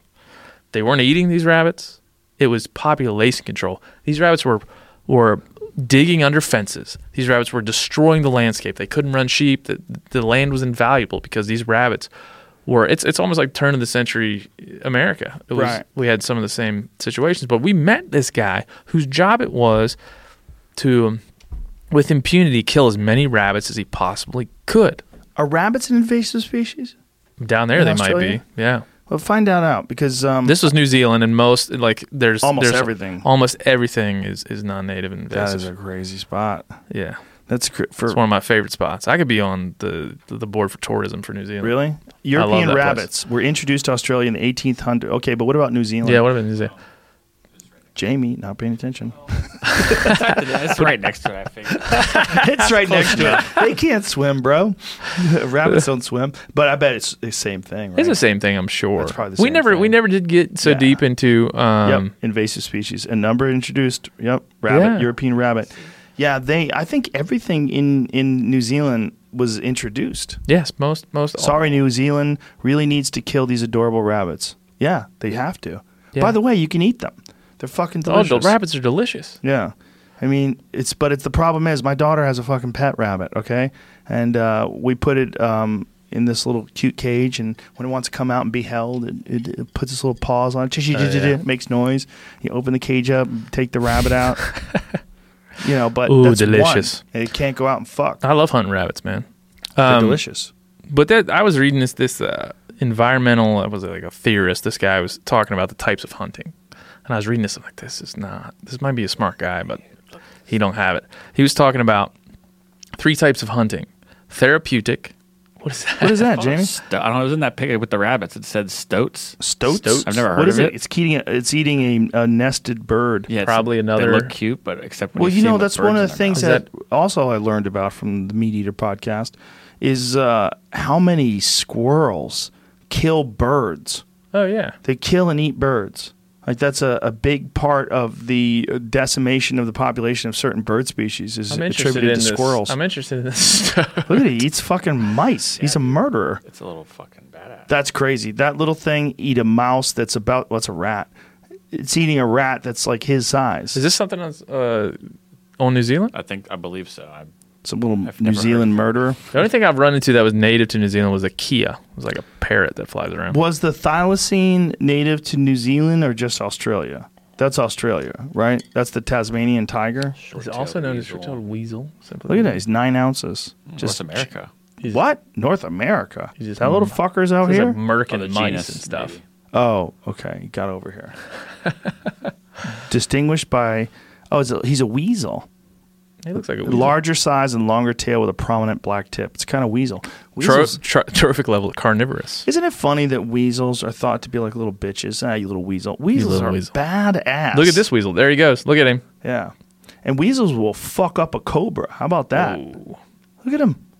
What is he doing there? Kills Killing a rabbit. K- Stoat, That's how he's killing? Look at it. look Stoat kills rabbit ten times its size. Jesus Christ. Two million views. Trying to find the. I'll just chase that. There Look it how is. small Oh, there it is. he is. Look how small he is, and he's chasing a rabbit. That's insane. What a little ruthless really motherfucker. It's probably on like. Yeah, don't show it, but we'll But talk it it seems through. very cute. So do we, should we do the play-by-play on Life this show? Stout Uh, oh, life. Uh, Stout stout kills, kills- rabbit ten times the you size. BB stoat or stout? BBC one. I don't know. Is it stoat or stout? I don't know. I never run into this critter in my time This outside. Little motherfucker. Look at him go. He really is ten times his size. He's, he's, very adorable. He's kind of adorable though, the way that he's What doing a it. Ruthless little Dude, cunt. what's he gonna do? Is he gonna go for the hindquarters like a wolf? The other rabbit tried Or to stop him. Does like Captain Savaho over there. Look at this one. Just Oh, oh. lets him pass by. Oh, he's That- going low. How about the other rabbit just sits there while his friends gets jacked? There's like Just sitting- dozens of rabbits that aren't like. Let's gang up and get this stoat, man. How crazy is he? Doesn't try the Probably rabbits that are wrong. really close to him. Oh, now he goes. Where's he going? Is he going like? So He's he's, probably biting going to the hit ass. those. He's going to hit those hindquarters. You're going to get some shock and some oh, blood Oh, loss. Look at this. He's gonna get the neck. Yeah, no, he's going Look, for no, that. He's oh, he's the going. ass. They're getting Yep, the see? ass. He's gonna pull him down with the legs. You get blood loss and you get. Sh- no, he's going. Oh, Oh, look, Joe Rogan. He's going up. Oh, Joe Rogan. Oh my God! He's going deep. Back. Look at the other Oh, rabbit. It's like, oh. "Dude, what's going on? He's like, this doesn't seem right. The other rabbit's just gonna look away. You pussy. We're not friends. Not even help your friend. Oh, what a little monster! Oh, That is so he's crazy. He's deep on it. That is so crazy. So he's got his teeth. For those I don't know the if neck. who's watching, but he's got his Yeah. teeth like behind the ears of this rabbit. done. He's killing it by biting the back of its neck, and he literally is ten times smaller than it. That's And is it dead right there? Wow. Yeah. Uh, The other rabbit's like, "Dude, Thank you, BBC. fucking dorks, help your friend. That's why you're gonna go extinct, you cunts." you fucking You asshole! You have big teeth. How about you turn on the bitch? Turn on him and bite him in the neck. You Is it? pussy. I, I'm really. Uh, is it that stoat or stout? You think? S Good T O A T. it seems like it would be stout. Yeah. No, but a U would be stout. Stoat. Stout, stout, stout, Gotta get that backwoods. stout, stout. Never seen one of those before in my time outside. Never Have even you heard seen about one? it. Never heard no, of it. No. I didn't even know it was a thing till They're ten savage. minutes ago. They're savage. Next thing you know, they're gonna be they're gonna be like nipping at your calves, trying to take you down. That should be the American animal, not an eagle. I Called know. weasels in Ireland, and here like, or everywhere else they're called short-tailed weasels. Oh, so it's a kind of weasel. Yeah. Yeah. Weasels are vicious little motherfuckers. That's what I'm saying. Like, why are weasels like the weasel?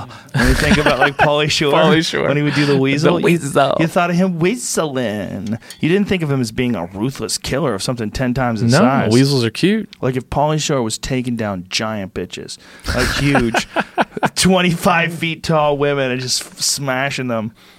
You know, like that would be what. That's a sweet little animal. So, But that even the way that that um, little weasel was chasing the rabbit It was kind of cute. Like he was just bounding along, Adorable. very adorable. what was adorable is those- he would run by. He was so mean. He would run by the, The other, other, rabbits. rabbits, like and he had, didn't he had care. determined about Yeah. this rabbit. This brings up like we were on on my podcast. We had a, a guy on there named Randy Newberg.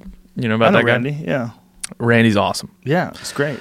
lives in Bozeman and he's great. And we were talking, we did a, a deal about ethics, and um, a lot of folks wrote in and, and they said, "I'd be interested to hear what you think about this. If if an animal is wounded, and you're say you're up in a tree stand or you're hunting, you know, spot and stalk, or you're in in the case of Randy hunting over um, a water hole, if you're doing that and and you're a hunter, you hold a tag, you can choose which animal you'd like to kill." All right. It's Right. it's you have a, a buck or a doe, a male or female tag, whether you can choose which one you want to kill. If an animal comes by you that has been wounded, clearly been wounded, clearly struggling, you know, in the case of uh, Randy Newberg, he was sitting on a water hole, and I believe he was in Arizona, and with a trophy tag, which means there was a lot of big mule deer walking around, or a lot of big antelope walking around in that in that situation. Pronghorn. Well, let's explain to people that are listening that don't know what we're talking about. What, what when he says a trophy tag, what he means is there's some units that are designated as trophy areas. It Yeah. doesn't mean you don't eat the, the animal. What it does mean is that it's a, Yeah. a, a, a- it's very difficult to get into this area. You Yes. have to have a certain amount of points, which means you're putting in to the pool of money that is uh, for conservation, for habitat protection.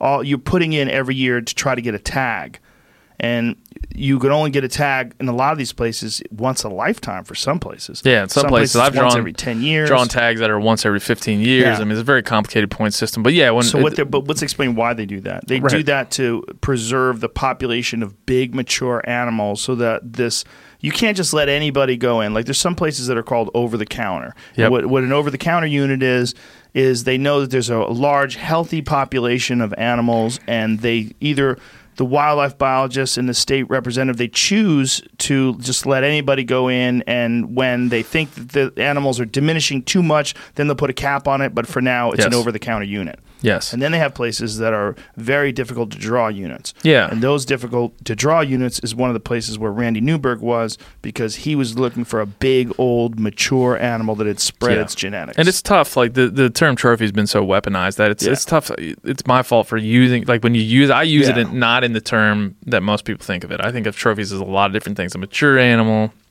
That's again once in a lifetime. It takes somebody many years to draw. i think a you should just call it a limited draw unit. limited draw unit, Yeah, right? limited So draw unit hard to get area once in a lifetime hunt where you're Yeah. never going to hunt there again, and you're looking for the most unique animal that you can find, the most mature animal that you can find. but along the way yeah, but along the way, like in this case, ethically, he runs into a limping antelope, pronghorn. It comes into a water hole and it's limping to the point where he it, he thinks, oh, um, and this happens to a lot of hunters. He thinks, oh, I have this tag. I've waited a long time to get it. It's a very unique tag, of course, is the way you explained it. And would I, you know, I can eat this animal just the same as I would any other one, but to you know, to to exercise some mercy around this antelope that's clearly suffering, clearly injured. Who knows how it got injured? It's limping up to a water hole. He's he's having this ethical um, pondering in his head, like, should I dispatch this thing and end its suffering? Fill my tag this way.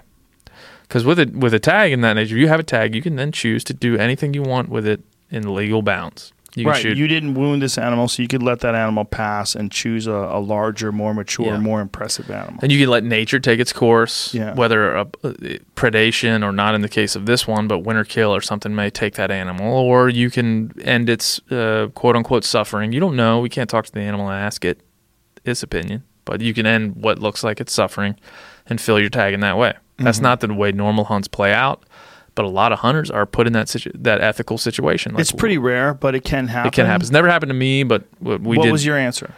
so the answer, his answer was to shoot that was to shoot that antelope. I, I agree with that. You know why? Because also, here's another possibility: no antelopes come by. yeah. So if no antelopes come by, just by fate, you don't get an animal. Yeah. So you spend seven days out there in the wilderness, and you you come home empty-handed. You don't Yeah. get to eat an antelope. Yeah. or you're presented with this opportunity to be merciful to take this animal out that's injured and you get to keep an antelope and although it's not the antelope that you dreamed of it's not the best, but it's still healthy Still, meat yes. and you get to feel good the fact that you really did you, yeah. you, you put an animal out of its misery And and and we all like mercy is a virtue, yes right? It's a virtue we all would like to, you know, be able like and I and I said this and, and Randy kind of we talked through it, but I said that that this is a, a unique situation to a hunter.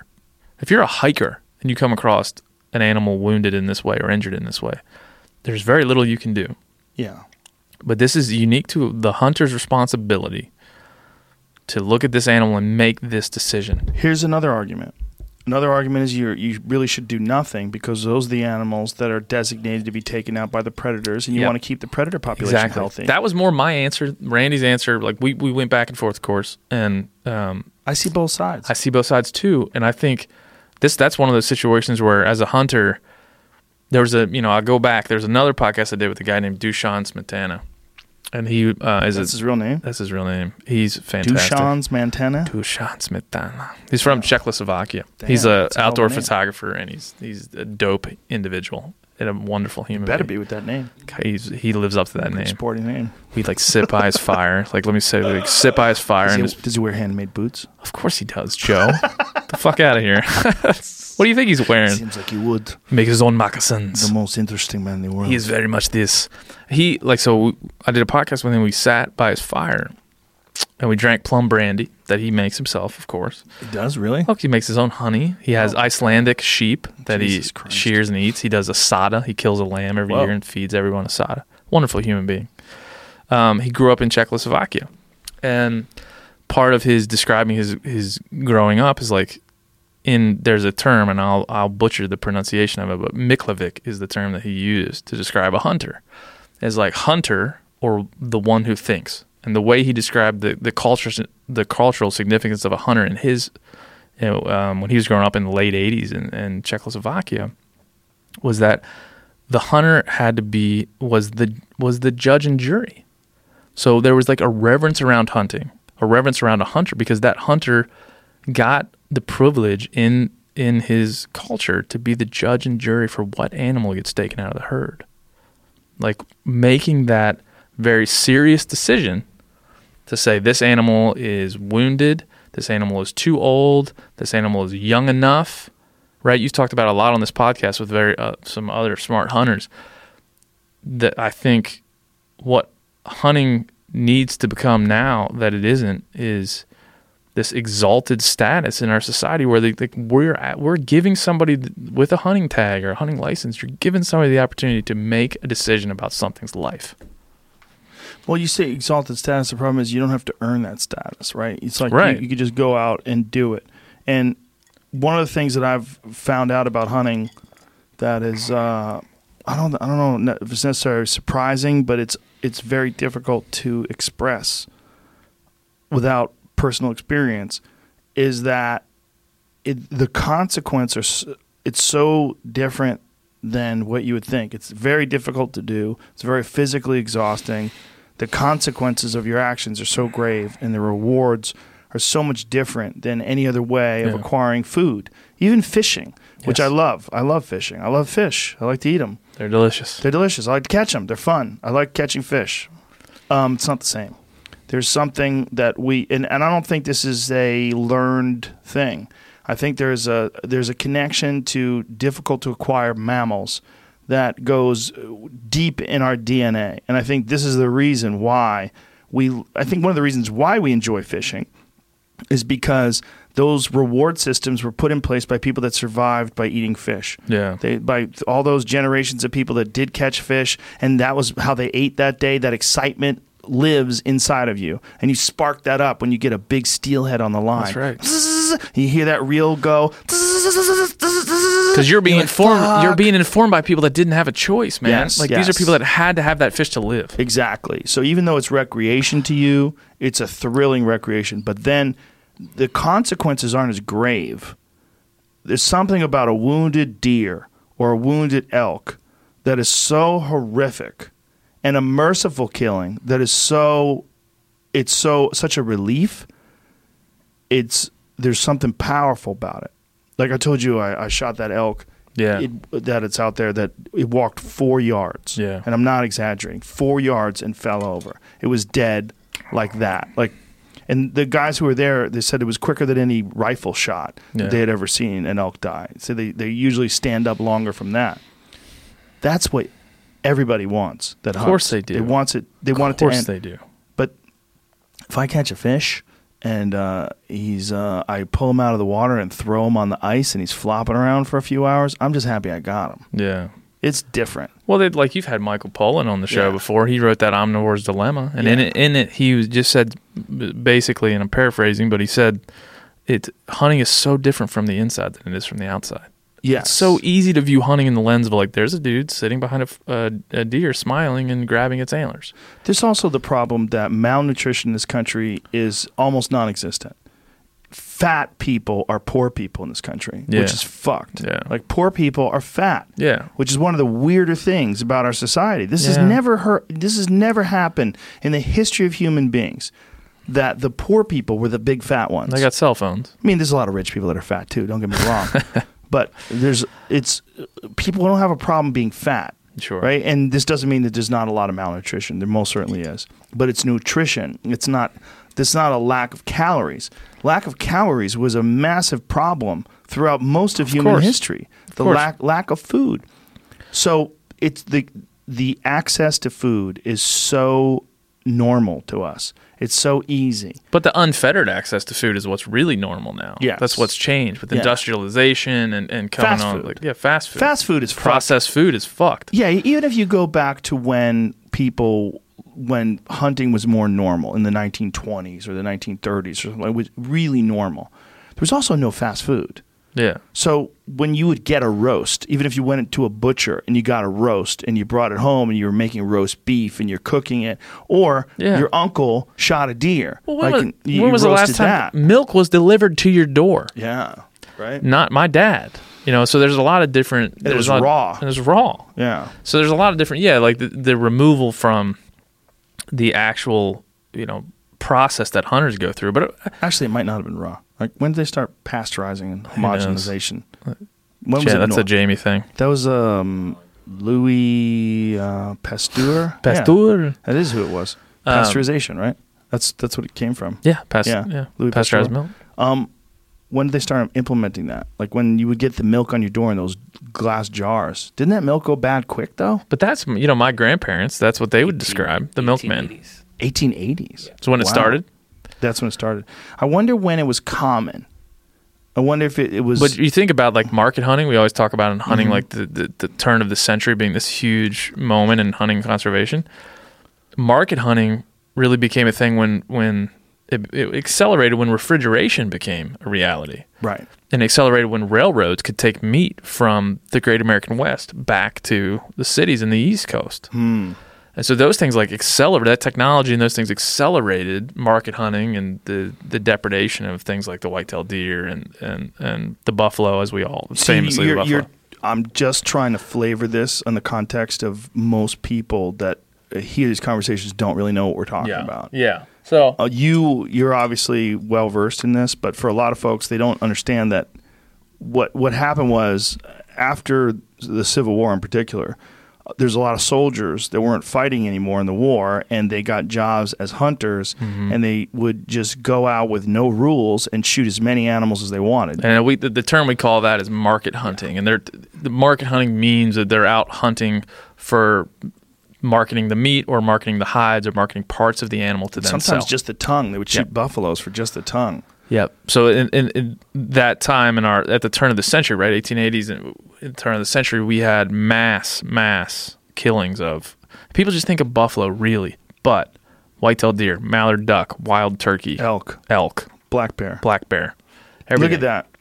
Jesus Christ. Yes. This is uh, we're looking at a photograph of like so many fucking animals just hanging from Some these ducks there, mostly ducks. Yeah. Looks like all ducks. I don't see anything yet, but there's there's nothing. What are those all? What are those? Easter eggs. Like bears? Those are all ducks. Yeah. Um. So there's Those are deer, all deer. market hunting deer, but they decimated massive, just quantities of these uh, wild game animals. Yeah, if you were to we like to compare, today. there's more white-tailed deer today than when Christopher Columbus landed on this Yeah. continent. At the time, you know, at the turn of the century, when at the height of the market hunting crisis in this country, there were you know, there were enough there were enough white-tailed deer that they they probably would have been on the endangered species list or been close. And so the model of conservation that we then enacted, I don't want to say like I don't want to overexert this for people who've never heard of it, but if you look at the if you look up Jamie the North American model of wildlife conservation, there was there was a, a ton of key figures in taking what America had at that point, which was basically the Wild West, where animals were dying at mass, and with with railroads and refrigeration, like we said, they're then feeding and clothing at that time the masses in in the urban settings, you know, in New York and different places.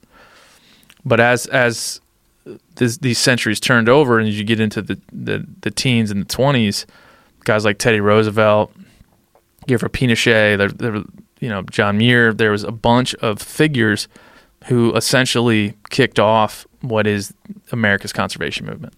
The the, the movement to conserve not only the wildlife populations, but wild lands and wild waters and significant places in this country that we needed to protect. Because around the turn of the century, we did not have that feeling of value as a society. There wasn't a like we have to go value that thing we've never seen because you could never see it. Right. And so we they were they went they set about building a value structure for not only wildlife but wild places, and they also set about a pl- a, a way that the user would pay for this conservation. And this, these are the constructs of what we now know to be the North American model of wildlife conservation. Which, I mean, this is if you look at it today, it's like one of the most successful and like the seminal systems of, of conservation in the world. In the world, it wasn't really codified until the '80s, till guys like Valerius, Dr. Valerius Geist, and Shane Mahoney and folks wrote it down and said this is what it is. But pull if you could pull up the tenets of the North American model because I could list them off, but North American model of wildlife conservation, wildlife as public trust resources, elimination of markets for game. Like that's why people say, "Hey, where can I buy some elk?" You can't. You can't. You can buy it You from can't. New Zealand. Well, so Uh, let's, you- let's go wildlife. elk, wildlife is a public trust. That just basically means the states hold the wildlife in trust for the public. These animals Right. belong to us. State holds them in trust and manages them in, in trust for us. Now, for people that have a problem that as an idea that we would own a living thing, the only reason for that is to protect those living things. Yes. I understand uh, on semantics that you would have issue with, you know, humans shouldn't own life, man. Eh, we don't, and, and maybe own is the wrong word to use, bro. Maybe Yes. own is the wrong word to use, but it's like manage and cohabitate with. Maybe that's the better way to well, say we're it. the stu- by being by looks whether we protect them or whether we decimate them, right? We we are the stewards of the land. So we are. We are the ones, the monkeys with the guns. Okay, that's just a fact. We have the ability to say, Yes.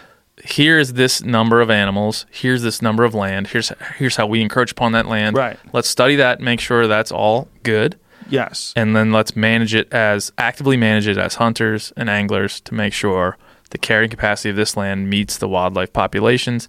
Everything is working in order. It's the sustainable use of a natural resource. That's Right. what hunting is. If anybody asks you, like, "Hey, hey, dude, what's hunting?" You say, "Hunting in the North American model is the sustainable use of a natural resource Yes, to eat. to eat." Elimination of markets for game. We we covered, Covered that. None of these animals that we're talking about, whether you're eating black bear or whether you're eating deer, you cannot buy that stuff. If you buy it, you're going to get raised, farm raised meat, and most of it is from New Zealand. Yep. Allocation of wildlife by law. Right. There's laws.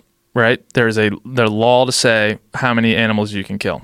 If you just like that fellow in Missouri that's got to watch Bambi. If you kill more than you're supposed to kill, you're a poacher now. You've broken the law. And the law is dictated in most really good states like Montana by wildlife biologists, conservationists, and people that Mm-hmm. Yes. understand the population and what's a healthy population for the area. Yep. And how, how to maintain a correct balance. And there's a real science to that, folks. Yep. You know, the, the science of when you talk to wildlife biologists about this, this, I mean, we had a great podcast with Doug Duren Yes. and Bryan. What Love- was Bryan's last name? Love Doug Duren. What was uh, I fucking can't remember my shitty brain. Um, but we we were talking about CWD, chronic Yeah. wasting disease, the spread of it amongst wild animals, and then just Richards. Bryan Richards. Shout out to Bryan Richards and me pal Doug Duren. But um, I love you, Doug. You're great. Doug's the best. Keep fighting that CWD fight over there. So what we talked about was the the actual science behind Yeah. this one particular issue, but you grow to appreciate when you hear someone like him talk, you grow to appreciate the complex nature of wildlife biology and maintaining the populations of animals, keeping keeping them healthy Yes. and making sure that these habitats are preserved. This is very complicated stuff. Oh, it's it's it's impossible to really understand the scope of these. Like you take to take Wyoming or Montana. Like Yeah. we, we we we tend to cordon off things we really care about. Like oh, grizzly bears and the greater Yellowstone ecosystem. We really care about that. That's the thing to talk about. But really, what we should be talking about is in really what most wildlife managers are are looking at is this like biodiversity Mm-hmm. and health of all wildlife populations. And it, it Predator prey balance. predator prey balance like these are things that we've um, that we've set about in this model of conservation to say like we're not just buy a license buy a license we are using science and biology to dictate the way in which hunting is used to benefit these populations. Put populations that back up, Jamie. oh it's gone Jamie, you googling porn? uh, wildlife can only be killed for a legitimate purpose. that kind of says it all Right. It does, but that what does that mean is where it gets weird with people. Like, um, here's Yeah, one. you go Here's one where deep in people people get really crazy. They get really crazy when you kill predators. Right. Yeah. Even if you're going to eat them. Like uh, I was looking at Adam uh, Greentree's page, and Shot Adam that- Greentree shot a cougar. Did he send you Shot a that mountain meat? lion. He has not. He's going to be here, and we're going to cook it together. Whoa! We're going to cook some mountain lion backstraps. i hear tell it's delicious I've never had. You? Uh, I have. I haven't had it like that I've shot, but somebody else has prepared. But you say you hear tell, but you have had it. I have had it, and it is delicious. Are you being coy? I am not being coy at all. Saying hear tell. I hear. T- I like to sound folksy so people understand what I'm saying. But no, I, I- said it's superb. it's it's it's it's like lean and delicate, and it's it's like pork almost. It's really good. and then people will go crazy. Like, why are you killing that? You, uh, we, do you understand how fucked it is that you have zero problem with someone killing a deer, but you have a problem with someone killing a mountain lion? And this is a real issue. You have a problem with someone killing something that will fucking for sure kill you if it catches you alone in the forest. Yes. Fucking for sure kill your dog. For sure kill your kids. Definitely kill those cute little deer and kill a shitload of them. Kill Absolutely. like one every couple of days for its entire life. And Forever. They're experts at it. And for whatever reason, we get it in our head that if, and I think this comes from this whole idea of trophy hunting. Yeah. That if you kill something like that, you're only killing that thing because you have a little dick and it doesn't work and so you want to be a big man. So you kill this thing that's better than you and you ruin the- this beautiful animal. It's the definition of a surface level examination. It is, but it isn't. Because this is the this is the narrative that's been pushed through all the channels. They don't unless they go out and research this stuff objectively in depth. Then why would you? They I mean, can't. just let's They be won't. devil, but let's be devil's advocate. Why you would you if you're an accountant? What do I want to look into the subtleties of predator hunting for? Yes. Keep that up, please. Why why do I want to, why why do I give a fuck about that? Like why do I get some assholes wants to shoot mountain lions? What crazy? Oh, is he going to use dogs? Oh wow, great! That's not idea. fair. That's so unfair. Can we talk for well, can we talk for a minute about baiting bears? Yes. Well, let's, can we? We want to. Oh, yeah. Let's Let's, keep legitimate purpose. Let's keep Legitimate purpose, yeah, right? Baiting I- bears. I read a Do you want to keep that down for the light? Is that what it is? Oh, okay. is that what it is? So just put it back up when we need. We'll it. get to it. Um, there's I, I read a, I've read stories and, and you and I've baited it, when hunting for bears baited before, and so I've heard a lot of we in hunting they have the term fair chase, which means a legitimate you know reason for the or ability for the animal to escape. You're hunting the animal in all fairness in the pursuit. Um, people beat beat up on baited bear hunting a lot, probably because bears are involved, probably because it seems unfair to sit in a chair and put out some donuts or put out some a dead beaver or put out whatever int- attracts a bear. To put a smell out into the forest the bear smells it it comes to eat and you're there to kill it. That seems like what lazy? Seems like that seems a lot of things. Cheating. cheating so people would say that's not fair chase. That's not ethical right? And and in some ways I agree with that in comparison to other ways of hunting right? But at the same time I can say I can tell you this. There's no more ethical. If the idea is to kill the animal kill the right animal especially in, in bear hunting you're trying to kill a specific boar a male bear that is past Older. older past breeding.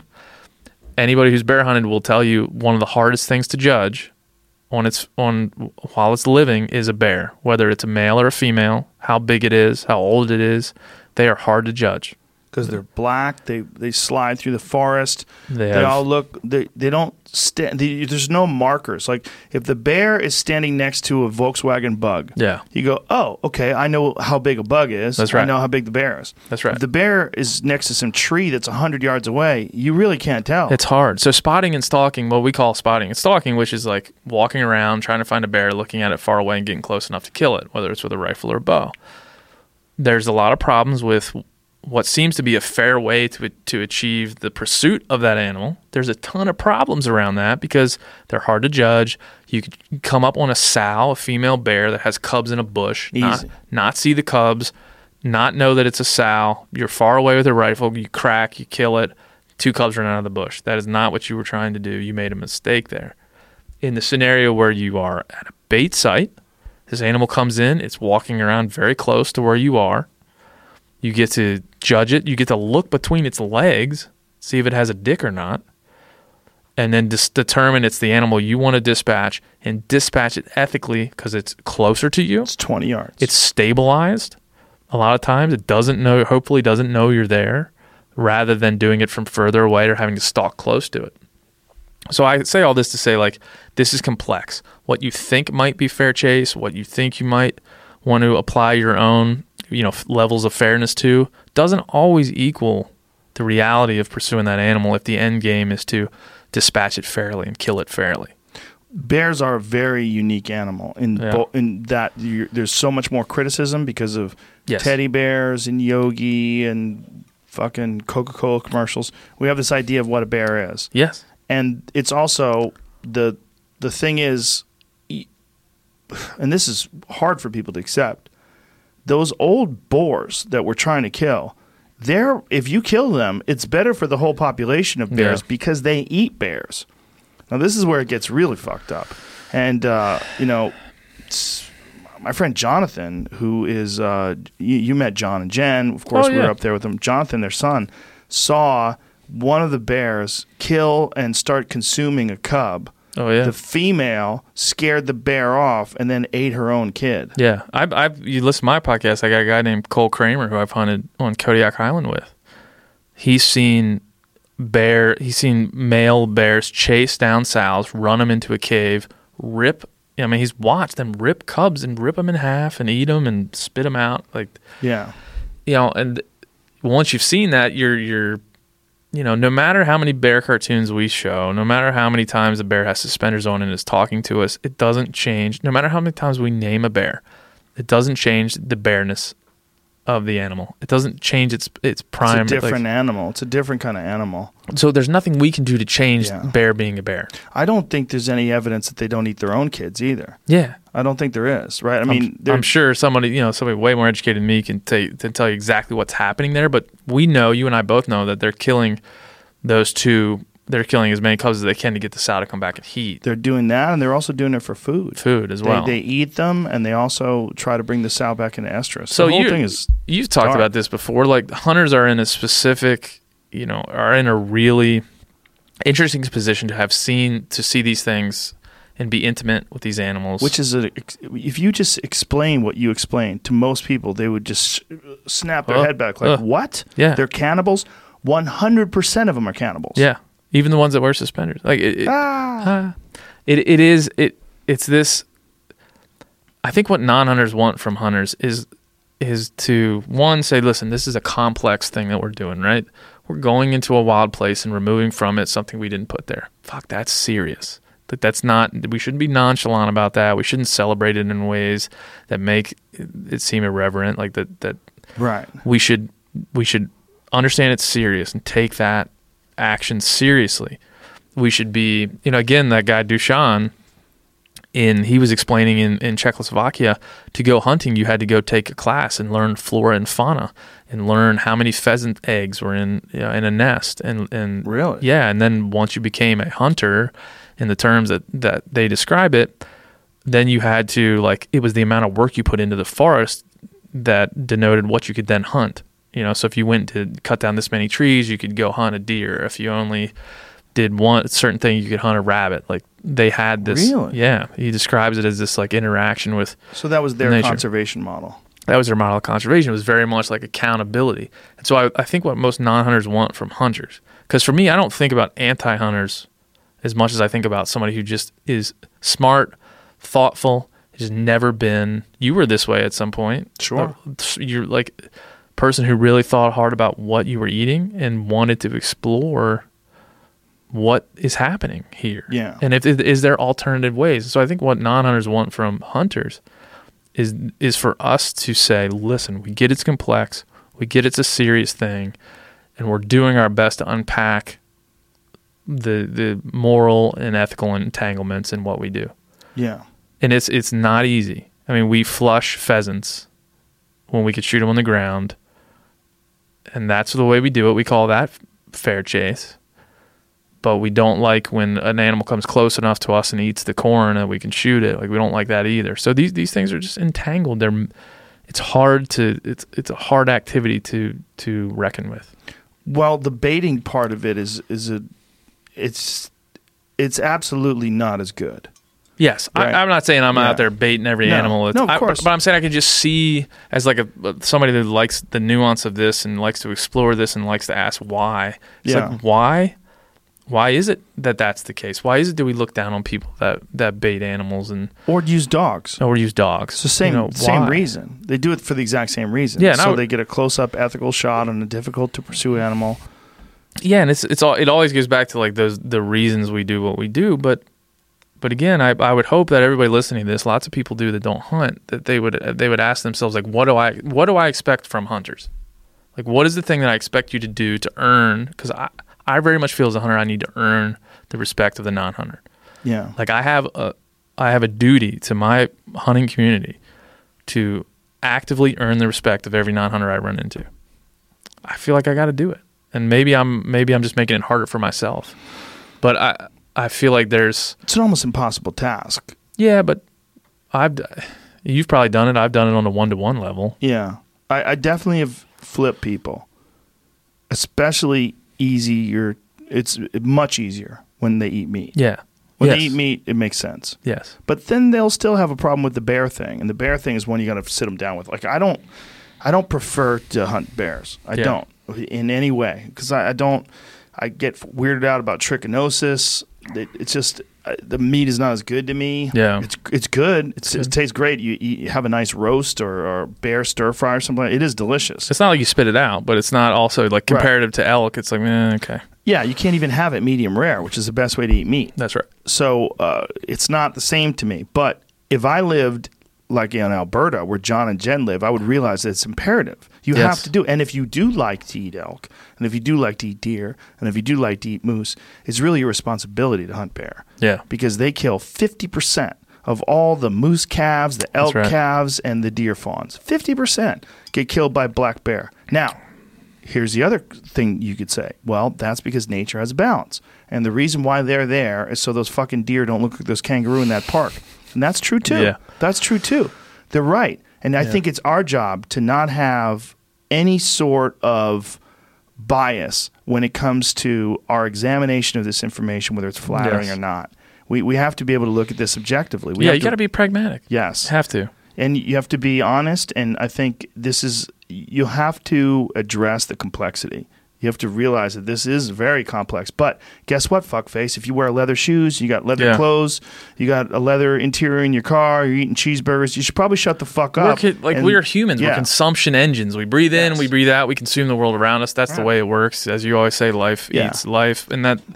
But the reality of the situation for me is like I've tried to not stray away from, but try to add on to the pragmatic arguments for hunting. Like Yes. to try to examine like the emotional issues we have around caring for the single animal over caring for the entire species of of that animal, or in, in any case, subspecies of that Yeah. animal. Like that, that to me is something I've tried to add on. Like let's first start with pragmatic arguments. Like you eat meat, you're fucking killing things. Like why aren't you thinking as hard as I'm thinking about this?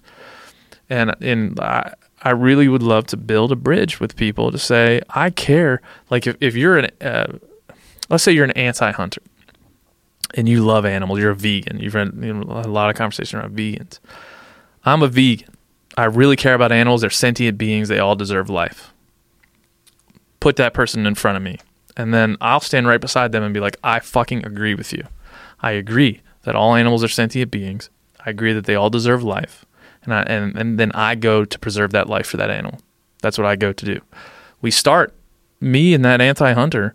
I'm a hunter. Start at the same point, and then over the years, sort of.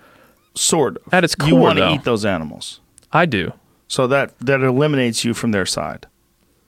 But that's It's a- instantly. Yes, because your diet. But you're an animal consuming machine this person's an animal consuming machine. They're just not admitting it. They just don't understand. They that just don't animal understand it. machine because they don't organically garden. Yes. If they organically gardened and eat everything that they grow themselves, Even then, it's hard to detach yourself from your consumption of the world. yeah, it's and then, hard. Like what's what's in your compost, bro? yeah. if it makes it easier for you, let's just leave the vegan out of the conversation. Say the non-hunter. Yes. It's like I don't kill animals myself, but I care about them.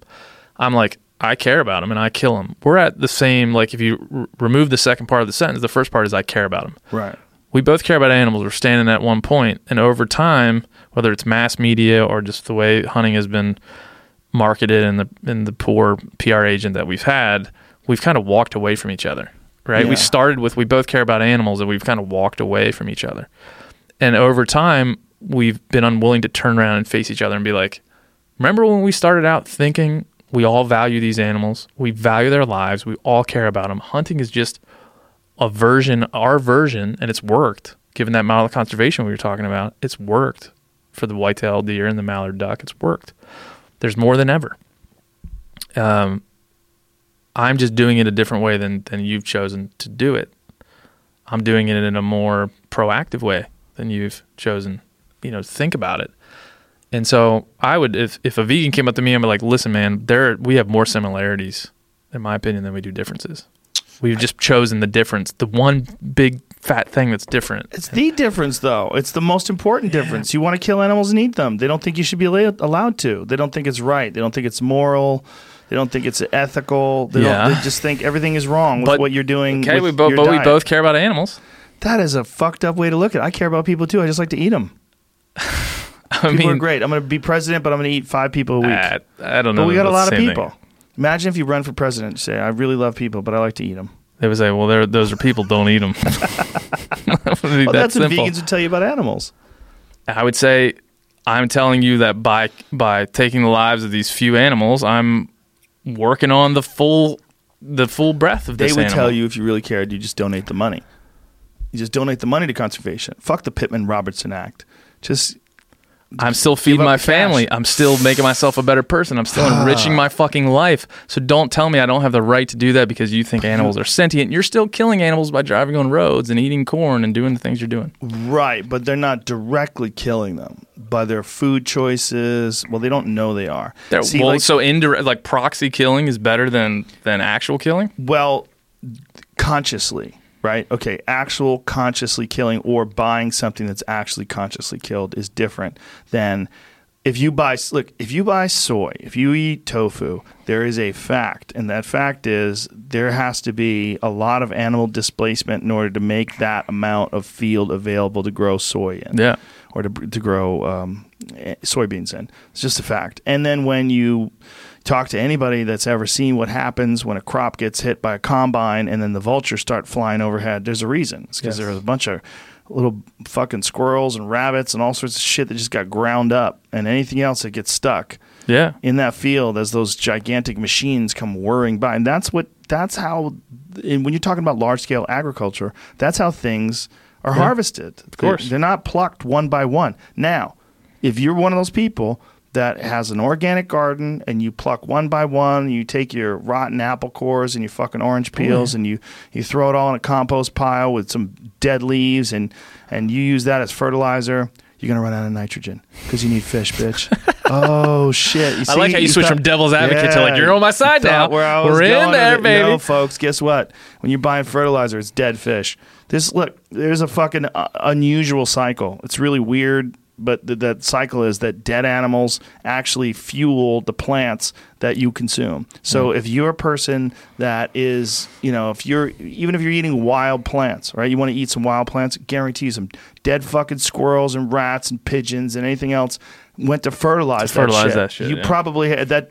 I mean, they've proven that there's salmon DNA sometimes in plants because those plants have actually used salmon for a fertilizer. Yeah. Like people have used that those dead fish, and that shit gets into the plants themselves. Yeah. It's all it's all very strange, I man. said there's no way out, man. There's no way out of this. There's a- like, but in their eyes, even if there's no way out, it's the out. It's the path of least pain and suffering. and I would tell those folks, I respect the shit out of that.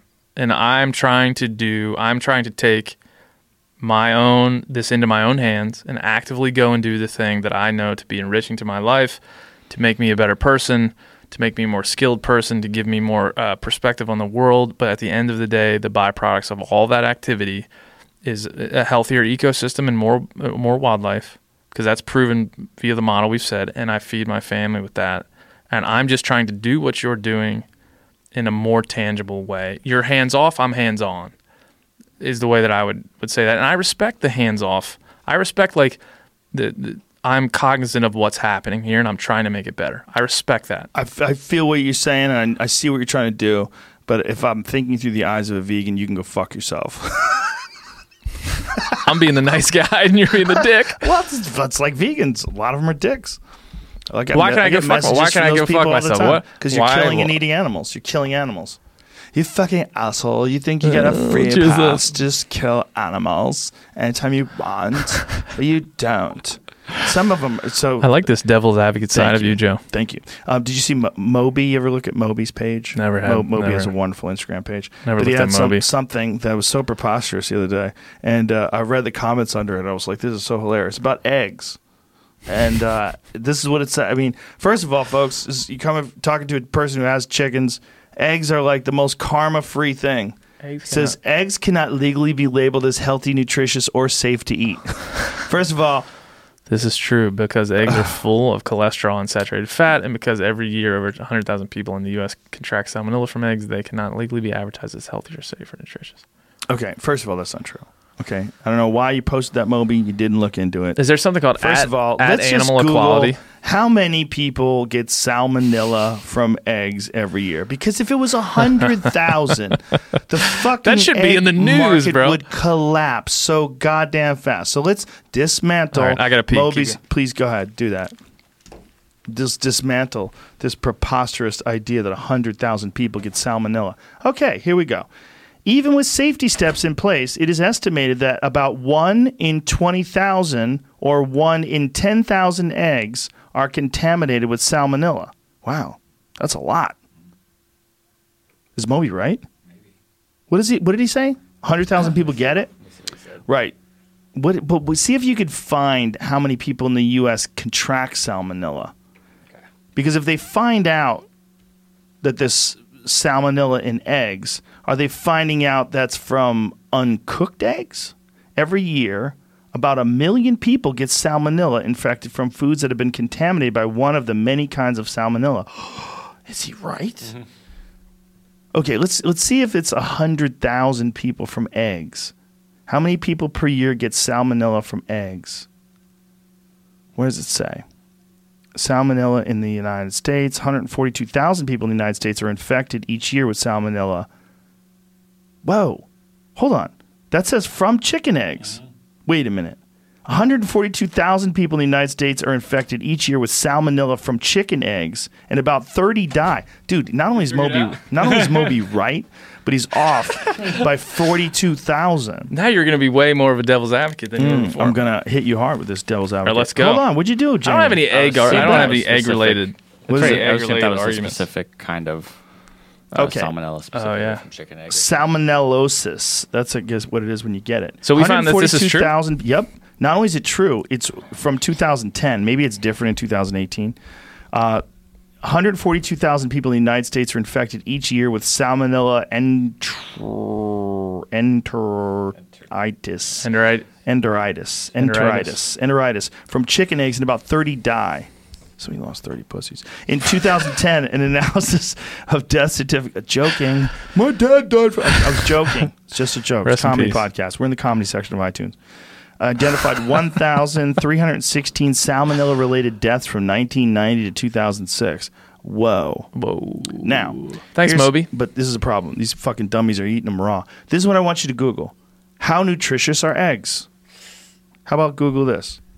Because uh, There's a lot of ways to look at this situation. My whole fucking life, I've never gotten salmonella. You look pretty good. You look like Yeah. you're doing fine. By the way, if you eat chicken raw, you get salmonella too. Stupid. You're not supposed to eat it raw. You're supposed to cook it. Okay. One egg has only 75 calories, but 7 grams of high quality protein, 5 grams of fat, and 1.6 grams of saturated fat, along with iron, vitamins, minerals, and carot- carotenoids.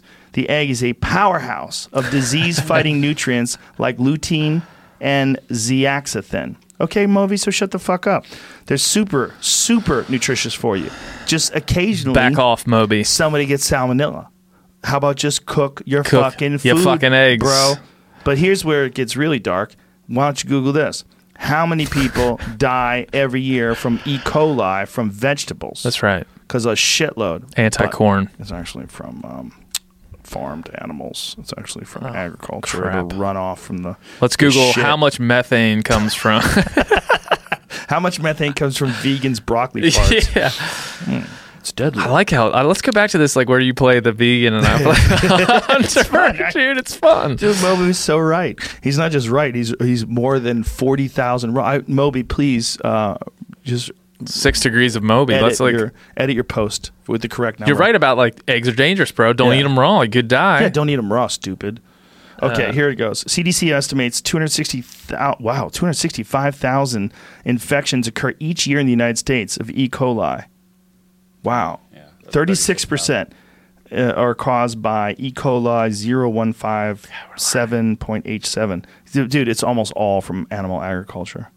It's almost all from uh, from shit, from shit water.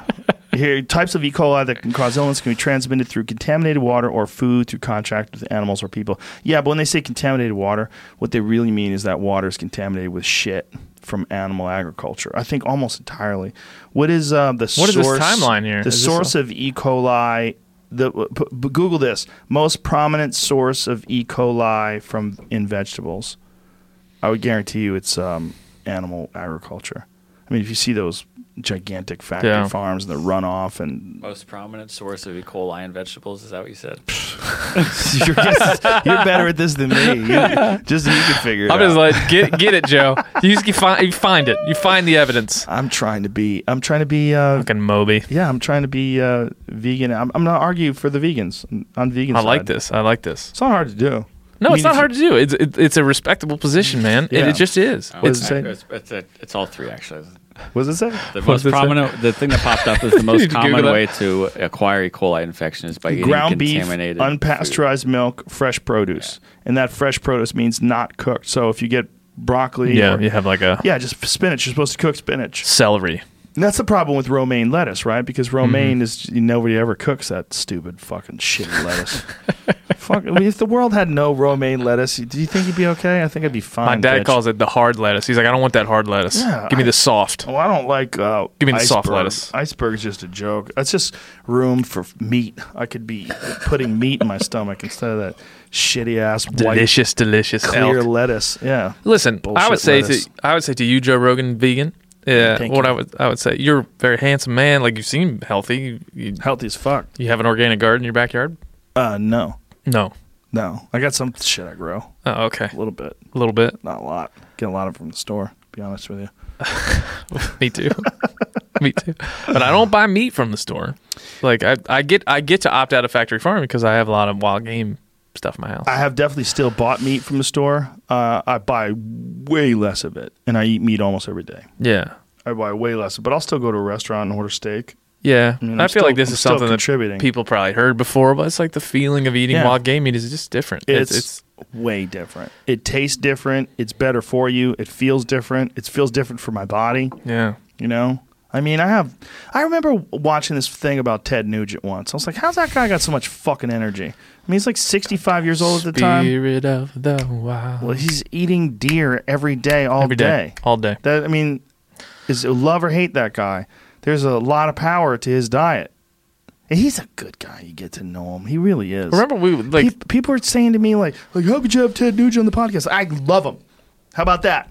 Does he say things that I agree with 100 percent of the time? No. I love if you've ever guy. sat and talked to Uncle Ted, which uh, you know, shit, I worked at the NRA for a while, and like I used to get assigned to the Ted Nugent uh, talk that he gave at the NRA annual meetings. Like uh, I was a, a writer for the NRA and like worked for their digital websites, and um, I would get assigned to like the Ted Nugent seminar at the NRA annual meetings. I would go and sit in the back with Ted, and he would go, oh, "Brud, brother," and he yeah, it gets Like, crazy. it is not fake. He No. ain't faking that. No. That ain't like something he just puts on for the cameras. That's Ted. And but he is smart, man. Like he is, as you found out on that podcast, which I thought was amazing. Like that dude is sharp as they come. you know what? Also, he's reasonable and open to new information. You don't want to think I turned You- him on yes. to? I turned him on to marijuana. Yeah, you did. Okay, there's a, first of all, he's using CBD on a regular basis. In fact, if you go to Ted Nugent official, go to his fucking uh, his Instagram. He was actually he was advertising Jumbo CBD that I hooked him up with. Yeah, man. He was having some serious knee pains because he's had a, you know, he was to- telling me about his days of rock and roll, jumping off of amplifiers, and he destroyed his meniscus. His Yeah. knees are shot. I man. ran into him like three years ago at a concert and went backstage and we were chatting and he had um, huge ice packs on each one of his knees and Yeah. he had just had surgery on one. Yeah. I don't know what it, the surgery was for, but it like he clearly he was clearly in pain and like he just looked you know run down. But then we went out in the crowd. He came on stage and he looked like a 25 year old rock guy. Yeah, he fucking he's a hardworking man. Yeah. I mean when when the time comes and the lights are on, that guy goes after it, and people are like, so, so you support with the racist things you said, or this like, no, unfortunate. You know, whatever the fuck he said that you didn't like, that either he shouldn't have said, or maybe you didn't understand what he meant, or maybe it's out of context. Anything that hurts anybody's Yeah. feeling, unfortunate, and I don't support it. But guess what? We're all we all have unfortunate things about us. That's Yeah. just a fact of being a fucking human being. And one of the parts one of the things that we're doing when we're screaming out and calling out someone and we want someone deplatformed and dismissed and never never to be heard from again we're worried we're, we're, part of us are worried that that's going to happen to us. We're worried that we would ever exhibit that sort of reprehensible behavior or language and we we want to we want to put a stop to it in ourselves in other people. We want to eliminate it from our society and culture. We want to do it harshly and ruthlessly and we're terrified that it's going to be done to us. Yeah. you know and there's a lot of people that make some fucking really terrible mistakes and i think there's got to be some sort of a path to redemption i really Always. i really believe that Always, because I meet, you know, in hunting. I'm, I certainly don't meet the caliber of folks that you have in this room, but like I meet these people in hunting, and then I run around in the in these circles, and and people are saying this person thinks this, and did you see that Instagram post? I don't believe in that, and like knocking people down, yeah and um, I just think like, I know that person. That's a good person, you know, and maybe he's not he or she is not depicting this in the way that you like it in this instance, but that's a g- good, well-meaning person, right? people are more than capable of mistakes and we should be more than capable of allowing them redemption and forgiveness Because we should want the same thing for Yeah. us. Should I be on this podcast right now and have said something in the last couple hours that was was terrible and like I would hope the folks that know me would know that like this is a mistake. And as long as I own up to the mistake and say hey uh, it was in the moment I, I apologize. You had a little Um, bit of ride brain a little bit of my rap brain. my brain was going.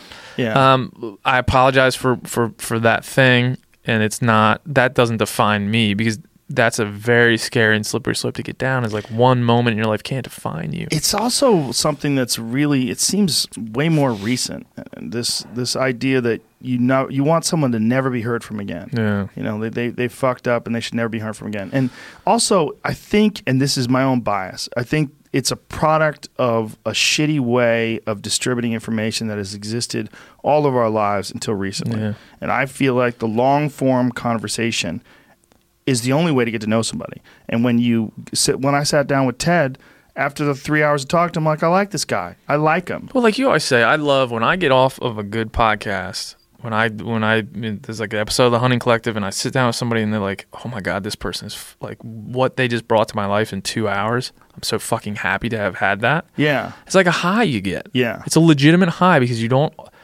You say this all the time. You don't get to sit down in your life and take two hours or three hours with somebody and just talk and exchange ideas and disagree and yeah. agree and no and distractions. no distractions. Yeah, And that like what that gives you, and if if folks haven't done that, like that gives you something every almost every time.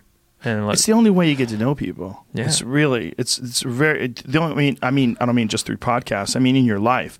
I mean if you don't have a podcast, sit sit down with someone and talk to them for several hours. Yeah. I mean how how often do you do that with your wife? nah, man. It's fucking rare, you know. I mean, I have made a vested interest in long form conversation, not just on the podcast, but in my life, really over the last like five or six years. Yeah, who better than you to to say that and be like, this has informed the way that I think, the way that like it's impacted our society and our culture. This show, like, It's changed the way I feel about people. Yeah. it's changed the way I feel about what what communication is. Like, I ha- I have convenient perceptions of people. I think we all do. I Yeah. conveniently go, oh, that guy's cool. Oh, that guy's not. Or this girl's an asshole. Or whatever whatever my convenient perceptions of people. I find that a lot of them are based on these brief, brief interactions. They're based on you know small amounts of information that's been distributed over long periods of time. And maybe one one time I caught someone when they were hammered and they were being an asshole, or maybe I was hammered and I just I was annoyed by them, or well, who knows what it was. But to really understand who a person is, you have to sit down with them, I think, and just talk to them, and you have to do it for a long time. Yeah. and it takes a long time. And you also observe their actions and observe them when they're tested, and Yeah. observe them under duress, and And there's no way to get out of like get out of a long form conversation. You can't say like, "Hey, I got to go now." yeah, Um, I'm Right. I'm out of my depth. All the things I said about myself, how great I was before this. Now I, you're you're opening up this chasm where I don't know the things I said I knew, but I could for a 30 second or one minute TV spot. I could train. I could I could yeah. Read the lines, and I could come off like I look like I know what I'm talking about.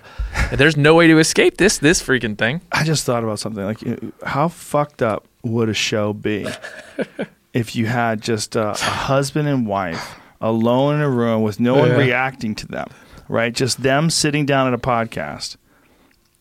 And then that podcast gets broadcast to the world, and the whole world gets to watch their fucked up, dysfunctional relationship and how it plays out. All the weirdness, you know, the there's weirdness that you you see around people and their oh, wives. yeah. Like sometimes you have a couple of cocktails, the wife will say something really shitty and walk That off shit, the like bathroom. it's like a You're cup that spills over. Like you're just like keeping all of it in the cup, and then every Oh once in a while you can't keep it in. You yeah, can't keep it in. And then there's just like the guy does something douchey or the girl does something cunty or whatever the fuck it is, and then you're like, whoa. Oh. It first starts to it starts to trickle out in this passive aggressive way, and then eventually, if you're there long enough, yes. it just becomes aggressive. Yeah, There's if no passive. around them long enough, if, and that's one of the things about alcohol.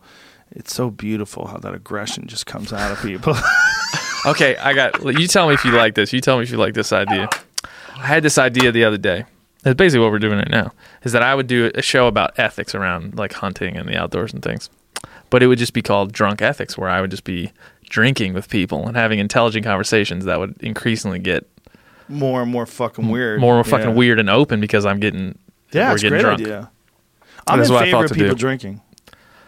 I, don't think- mind drinking. I'm drinking right now through this yeah, whole thing. We are too. Other than other than the fact that I had to pee, like Yeah. it's been great. Yeah, I, am not a. I'm not anti-drinking. I think um, there's something to be gained from the the release of inhibitions. Yeah. You know, there's something that's. I mean, there's a reason why it has such a strong place socially. Well, plug for world. Rye Brain. I mean, I'm you know, releasing inhibitions, but also increasing brain function at the same time. Your brain's so confused. Hashtag. It's like what? What? Hashtag what? Hashtag, Hashtag Rye Brain. Um, I think that would be a wicked podcast, though. Every week you get together a couple that's been fighting, and you get them to go over good. their the way they over. feel about things. Maybe have a therapist in the room. Something like that. Fuck the therapist. No Those therapist. people ruin everything. That's true. People who fight should just break up. They just duke it out until they can't take it anymore, and then just just go the way of Ben Affleck and J Lo. Uh, just fall.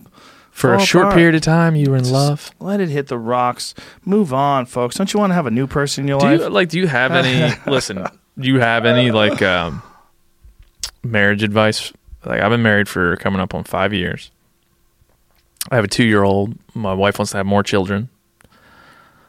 I just bought a new house. I'm living in a brand new house in a new town. well, It's this, like, you, you got a lot of things going on that are pressure points, it's right? m- living the American dream a little Yeah, bit. Little I'm bit. very happy with my family. They're wonderful people. I love them. But like, I want to sustain this. I have Yeah. a great thing I'd like to put my arms around and keep. It's like, Right. ah, this is so great. I don't want it to, to go away. Well, just that attitude alone, your your awareness of how special it is. You know, you are doing the thing that everybody thinks of when they think about like fulfillment in life. You're raising a child. You're having children. Yeah. You're, you know, you're engaged in this intense relationship with another human being. We've created a person. All those things are those are giant, man. Those are giant, and also you're engaged in an activity that fifty percent of the people fail at. and then they fail at it. Fucking goes Good down luck. hard, man. It goes down hard. It's screaming and swearing yeah, and of lawyers. all, of all the levels of failure in life, like Yeah. there's nothing more, no failure more impactful than a divorce. I think. met. I've, I mean, I've had so many friends that have been fired from jobs, and it's not fun. It's not good, but they bounce back. yeah, you bounce back. They the I've seen guys lose who they are from divorce. I've seen it happen. Um, I've talked about this too many times, but it's a true story. I have a friend who has been divorced to a woman for 14 years. He's been married to a new one for 12. He has a family. He has children with this new woman. It's over with the old one. He still pays her every year, and they How's have no children because he fucked her so hard she can't work. it's because it's crazy because the laws are insane. The laws uh. are insane. They don't make any sense. We're not talking about a, a woman who is like 80 years old and can't work anymore either. We're, Yeah. we're talking about a Yeah. completely, you know, viable human being. Dude, it's uh. bananas. It is bananas. for that to flip, like you said, when when back to like the I do thing, like when you Mm-hmm. say I do, there's never. I did have a buddy who, when he said I do, and they turned around, she looked mad, and he looked scared. Ah, why was she mad? I probably that that she You didn't say it right. Yeah, he didn't say You that. didn't say it right. Why did you say that? I want to be like a movie. Hey Yes. man, some people just don't. They're not supposed to be together, but they think they should be with somebody. Yeah. So they find somebody and they talk that someone into doing something fucking insane. Yeah. Like signing a legal contract that says you're going to be together forever and ever till death. But see, like, but my problem is a very lucky problem that I've got something that that at least in its like early years, this seems to be the right thing. Right. Love you, honey. sell. Love you, honey. Hope you ain't listening. What what are the odds she made it this far? What are we? Two hours and Two. what? Thirty minutes? Yeah, she ain't. She's she's she's got a checked two year old by herself at home. She ain't Bro, listening. To she checked out. Love you, long, babe. Long time ago. But I like you know my challenge right now is I think about life. I'm like I got this wonderful, beautiful thing, Yeah. and I'm just the stress is that I'm gonna fuck it up. Well, that is um, always the stress, and I think that's one of the reasons why a lot of marriages fail is because of this in- intense pressure of the relationship. You know, like there's a finality, and and I understand the need for this finality, right? There's a need for this contract and that the, everything locked down. If you're a woman, you can't like you when you're raising children. You need help, right? You need the man to be there to help you raise it, hopefully. Yeah. But you also need financial help. It's difficult. You know, it's it's this is all. It makes sense that there, the woman would want to lock things in Yes. like that. It makes sense. It's also a weird cultural tradition, right? It's this weird thing that we have this law, like we we we bring the law involved into relationships, and it's it's very strange, like legal contracts. Yeah. and some of them are fucking preposterous, right? like sometimes you see a guy who looks like Rupert Murdoch, right? And he's got this banging wife, and she's like 30 years old, and she's got big tits. Or how about Harvey She's in- Weinstein and his wife? She's You know? in it for the right reasons. And you're like, hey, son, I, I see what happened here.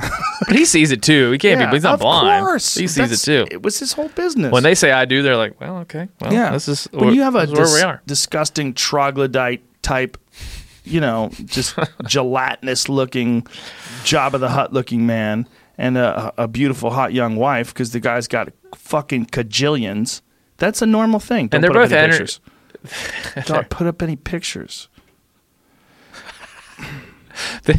But they're both going. Those folks there was were both going into that knowing like, hey, look, this isn't a traditional Or who pairing. knows? Maybe he was really sweet with her, and that's all she needs. Yeah. Maybe she's just this rare soul that if he had five dollars in his pocket, she'd be super happy with him. Doubt Could it. be. Fucking doubt it. I would doubt it as well. doubt it as f- like a motherfucker. Fucking doubt, doubt it. it. Fucking doubt it. Um, Yes. it's a preposterous union in the first place. It's listen. There's some relationships that you could define as legal prostitution. They are absolutely legal prostitution. A woman has made a determination that she will let this f- sloth Yes. shoot fluid into her vagina on an intermittent Yes. basis if she could be bathed in diamonds and drive a Ferrari and live in a mansion. This is a normal part of life. Some people would say, and I might even say, like, as long as they're consenting and they're both aware that's going on, then Well, that would be a good argument for prostitution as well, though, wouldn't it? it's a bit of a transaction, I guess. I don't know. It's a transaction. yeah, I guess it you're, is a transaction. Yeah, I guess when you look down at it, it's right that way. I've always said, why is it okay to give someone a massage? You give someone a massage, but you can't. You can't even jerk them off. Like, it's not legal. That's weird. The government decides who can touch your penis, and you, Uh. like if the the massage therapist said, "Hey, the, I really enjoy giving you a massage. Let's go somewhere afterwards of my own free will, and I'll jerk you off." I'd be like, That'd be that's fine. That's fine. That's Yeah, fine. you're right. You just can't do it right But in the confines of the massage parlor, unless it's do a public health issue. Imagine if like if loads smelled like gunshots and you were you go to a massage parlor, it smells like a shooting range. Like what the fuck is going on in this place? This is a dirty massage I place. am, I'm out. Pew pew pew.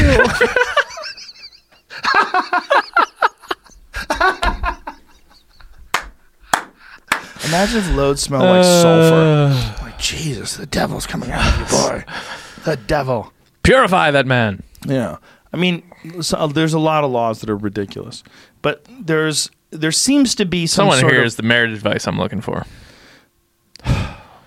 I got it. Uh, maybe it was what we were talking about earlier. Maybe it's long form conversations, having Yeah. long conversations with each other. having long respect, like respecting the fact that you can get through some of this Yeah. stuff in a very short time. I've I've always said like I appreciate a nice road trip for that reason. Mm-hmm.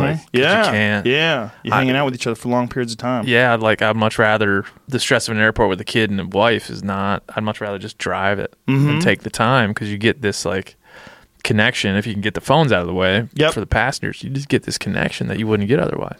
Yeah, doing things together that are unique that that helps. You know, Yeah. experiencing things together. But also, you also have to both have the mindset that you enjoy each other's company. Yeah. and you want to make it work good. Yeah, I mean, some people just don't, man. and this is, I mean, we've all seen that happen, right? We've all seen relationships where the girl's just like, check, please. Yeah. And the guy's like, baby, I'm different. But it's a 50, like you said, it's a 50 50 thing. So, like, you Yeah. have been married for quite some time, and, and we were talking about prior when we were shooting our bows out there. Like, you're, you know, like, there's things you've done to, to make it work. Like, you like your wife, and she likes you, and it, it works. And it's been working for a long time. And, like, the percentages say that's, that's, what'd you say, 50 50 is. is it's Chris Rock had a great joke about it. He said, he goes, 50% of the people leave. He goes, he goes, but how many cowards just stay?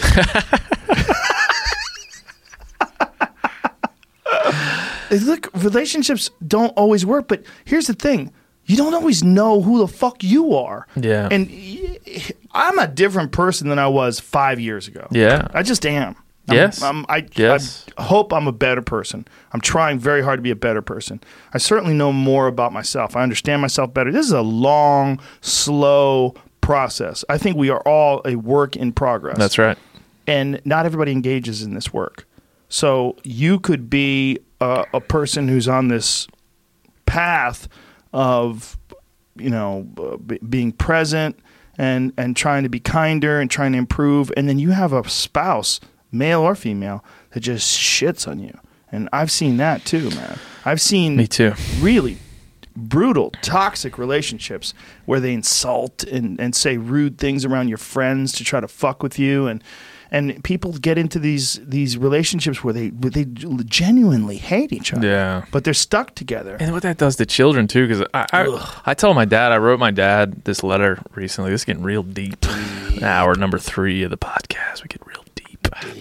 We're pro nuance. Um, I I even sent it to my dad, but he won't listen to this. But I wrote this letter that was like, listen, man, because I I had seen recently like his developing relationship with my son, and like it shot it, it put this thought in my head that you know my relationship with my dad like his caring for me the fact that he stayed with my mom and they developed this like place for me to grow and nurtured me and allowed me to become a person in that environment. Like it was a north star for me when then i left that environment. Like i always i never wondered what my path was going to be. I always could look up and be like that bond that i developed with my family their love for me is like the thing that i'm always you know i'm looking back to but also looking forward to because that's what defines me. And mm. regardless of what i do i can always fall back on that that my dad loves me my mom loves me i love them. And i grew up like with this strength of soul because i knew i don't have i have friends that came from the same place that i did same town i did in maryland that OD'd on heroin. They lived in the same little suburb suburbia community that I did. They had parents that were the same age. They went to the same high school. They lived in the same environment. They went down one way. I went down another, and I truly do feel that that me going down that way was is the way that my parents like built this structure around me that was always about that bond and that love and the things that they That's provided. very, very fortunate. Yeah, That's very fortunate. And I and that's what and that that me being able to later on in life see how fortunate I was to have that drove me to not fail and to not let like whatever other failures creep into my life around you know maybe I'll take drugs. I have a lot like a lot of friends. The place I grew up in Maryland, there's a lot of people that succumb to drugs and alcohol and things like that. A lot of friends die. yeah, Baltimore's a rough spot. Yeah, man. Um, I come from a town called Hagerstown, Maryland. I don't know why I say it like come from a town. Um, but the, the Western Maryland is kind of it's a corridor for Interstate 70 and Interstate 81, and there's a lot of drugs there. And there's a lot of my friends that are either in jail or no longer around. Um, a lot of successful ones too, but th- but that happened to me. Yeah. and I was able to be, I was able to look at that moment and be like, I came from the same place they did, the same environment, the same friends, the same, um, the same activities. We all hunted and played sports, and we all, you know, we hung out together. I went one way, they went another way.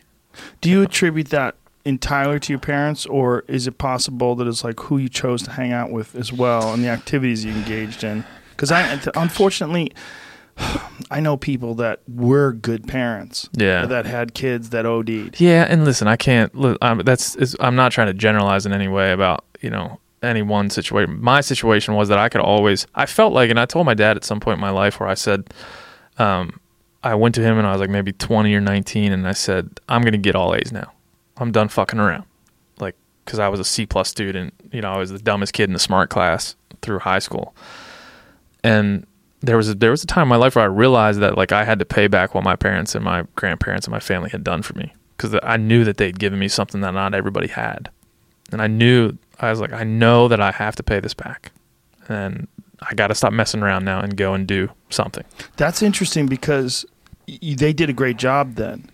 Because sometimes what happens when people were raised with a giant safety net of love, Yeah, they become unambitious. Yeah. And they become I think I was close to that. mama's boys. I was close to that a little bit, like fall. Like I'm, oh, I'm going to community college and smoking a lot of weed and and. Uh, But that could just be you just trying to have a good time. Yeah, yeah. No, but I, there was a time in my life. There was a legitimate time in my life where I said, "My dad. I don't remember it, but my dad remembers it." Where I just came to him like, "All right, it's over now.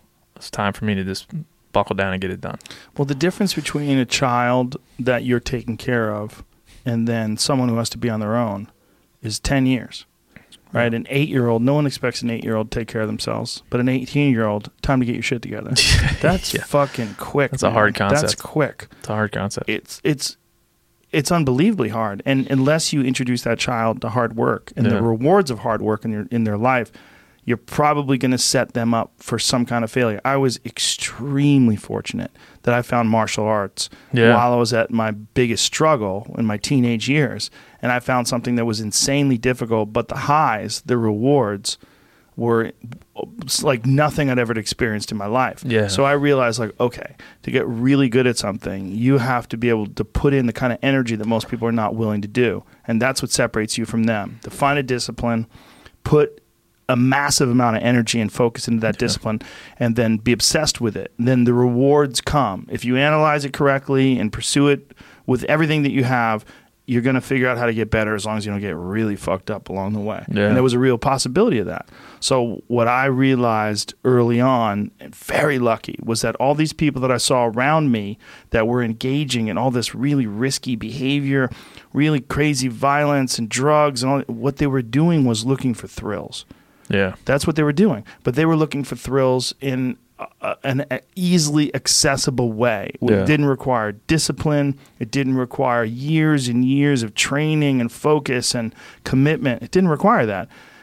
What I was doing was something, and I was just lucky that I found this thing. I just didn't want to get bullied. I didn't want to get picked on. I was I was little. I wasn't Yeah. a big kid. you exerting like some control over your life. That Well, I was just real. I was like, I, I was like, I can't fucking do this. I'm tired of like being scared of people. Just tired of this dude giving me this the fucking tough guy look, and I gotta Yeah. go the other way because I'm scared.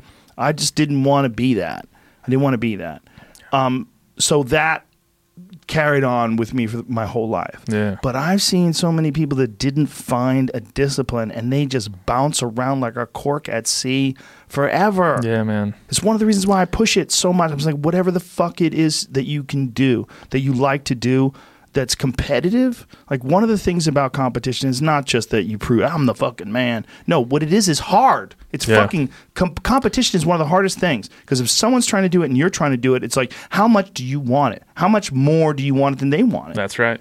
and that's that becomes this crazy fucking battle internally as well as externally. Yeah, but you say like all the time, say pressure creates diamonds, right? Yeah. And in my case, um, I I realized that I didn't. I realized somewhere in my life that like there, I have the opportunity to. There's not enough pressure, right? Mm. I have this like soft, like you said, soft thing to fall back on, which is like, you know, middle class family that they'll probably let me live there in their basement for as long There's as a I lot of want. guys right now that Yeah. can relate. Hey, right. man. So yeah, but it's like I had the opportunity to do that, but I think I just realized that part of the reason I wanted to push forward and do and, and find something that I was passionate about is because I knew that I had a choice. I had a, I had a choice that I could do. I could try to do something different, or I could fall back on what I'd been given, and I felt that what I'd been given was significant enough to my life that I owed it. I owed it something. I owed it to, to, to drive toward whatever happiness I could find right. and it was it was that the the stability of my family life and it wasn't perfect but it was it was pretty good and rather than sink into that i was like i'm going to just push push through that and use that as fuel Well, that's intelligence. You know, I mean, you have an awareness. You you you figured out what you can do and what what where this can go wrong, and you you Yeah. recognized it, and you decided to make some changes.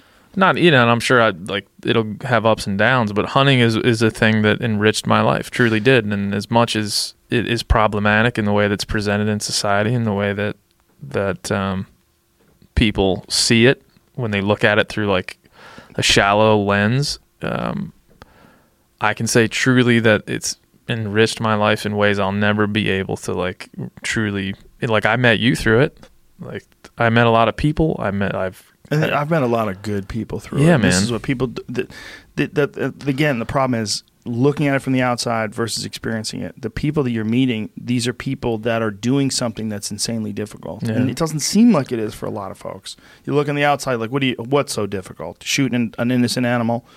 Bow hunting, which is what you and I mostly do, is one of the most difficult things I've ever done in my life. And I've done a lot of difficult shit.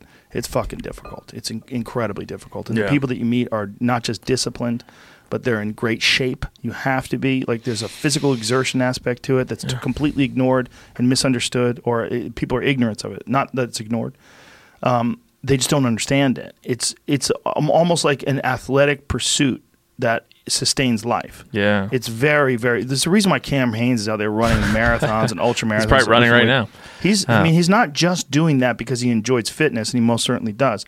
He's doing that because it helps him as a hunter. it does And that, to a lot of people, they're like, "Wait, what are you talking about? Like that doesn't make any sense." I've, I've Yeah. seen hunting. Yeah, I mean, if you listen to this podcast and you never hunted, like I would encourage you to go and, and find these people on the internet, on the social medias and things, and understand that each one of them represents, in my opinion, a layer of hunting.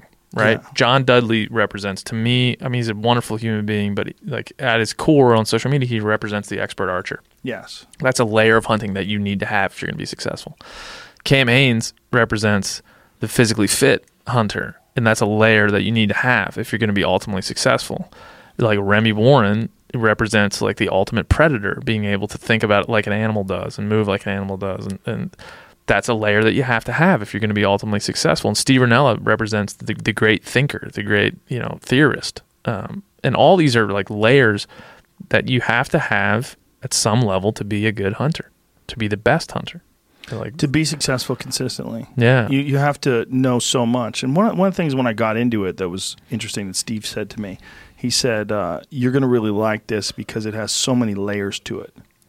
It's like there's there's a it's a lot of uh. Room to learn and grow. and you never can master it. No, You can't. you can, especially bow hunting. Yeah. What are the possibilities you're going to run into the same scenario over and over and over and over again? Never. I mean, you get lucky a couple years in a row, but eventually you're going to run into some sort of a situation where the wind catches you Yeah. or some, something goes wrong. You step on a tree branch and snaps.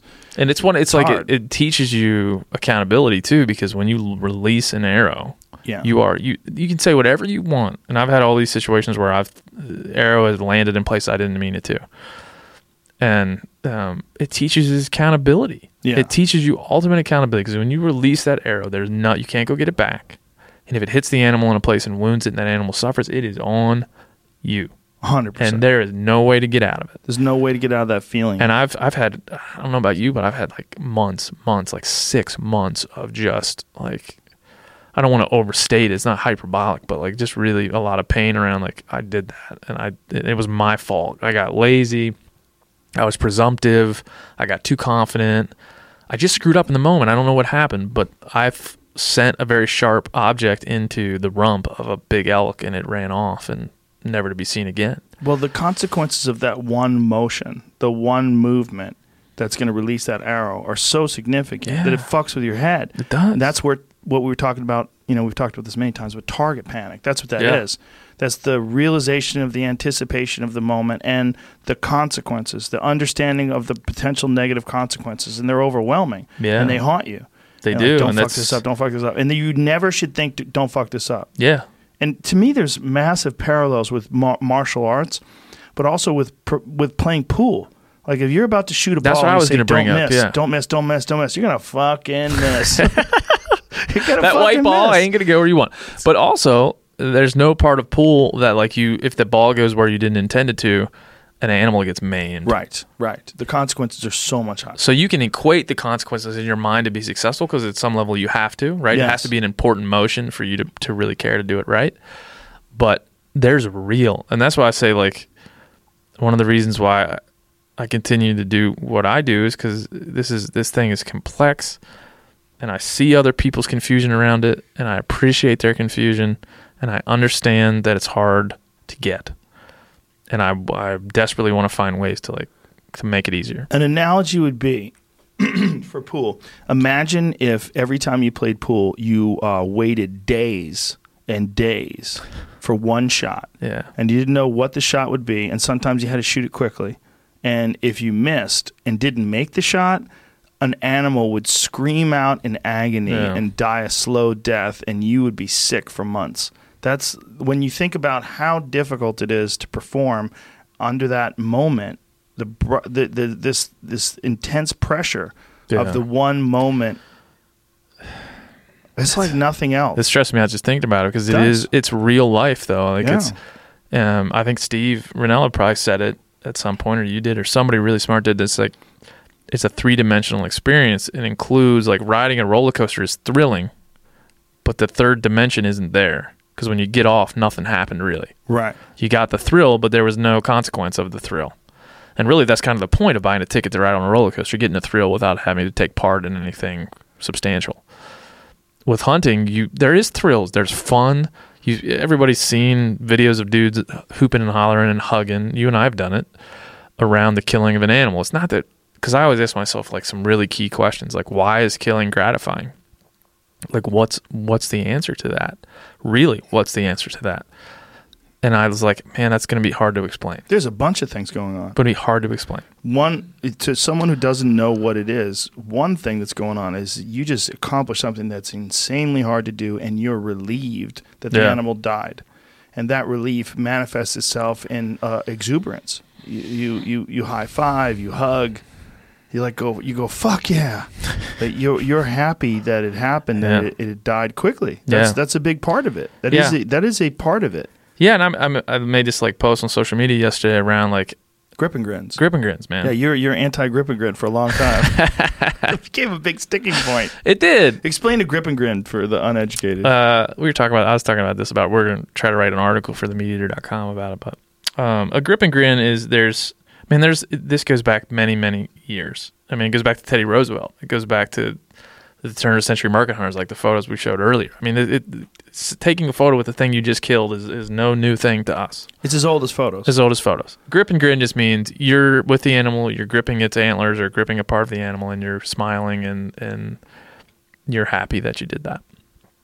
Um, what I think, what I, what I say about grip and grins is that it's been weaponized, right? We everybody that's listening to this may has likely seen the girl with the giraffe. the girl with the giraffe, the guy with the lion, the girl Mhm. like the other girl with the, the the giraffe, the guy with the baboons. Like, like it's been weaponized, and it's it's it's been weaponized to a point where it's the thing, the first thing that somebody like say like Ricky Gervais might he finds this thing online. He eats meat, by the way.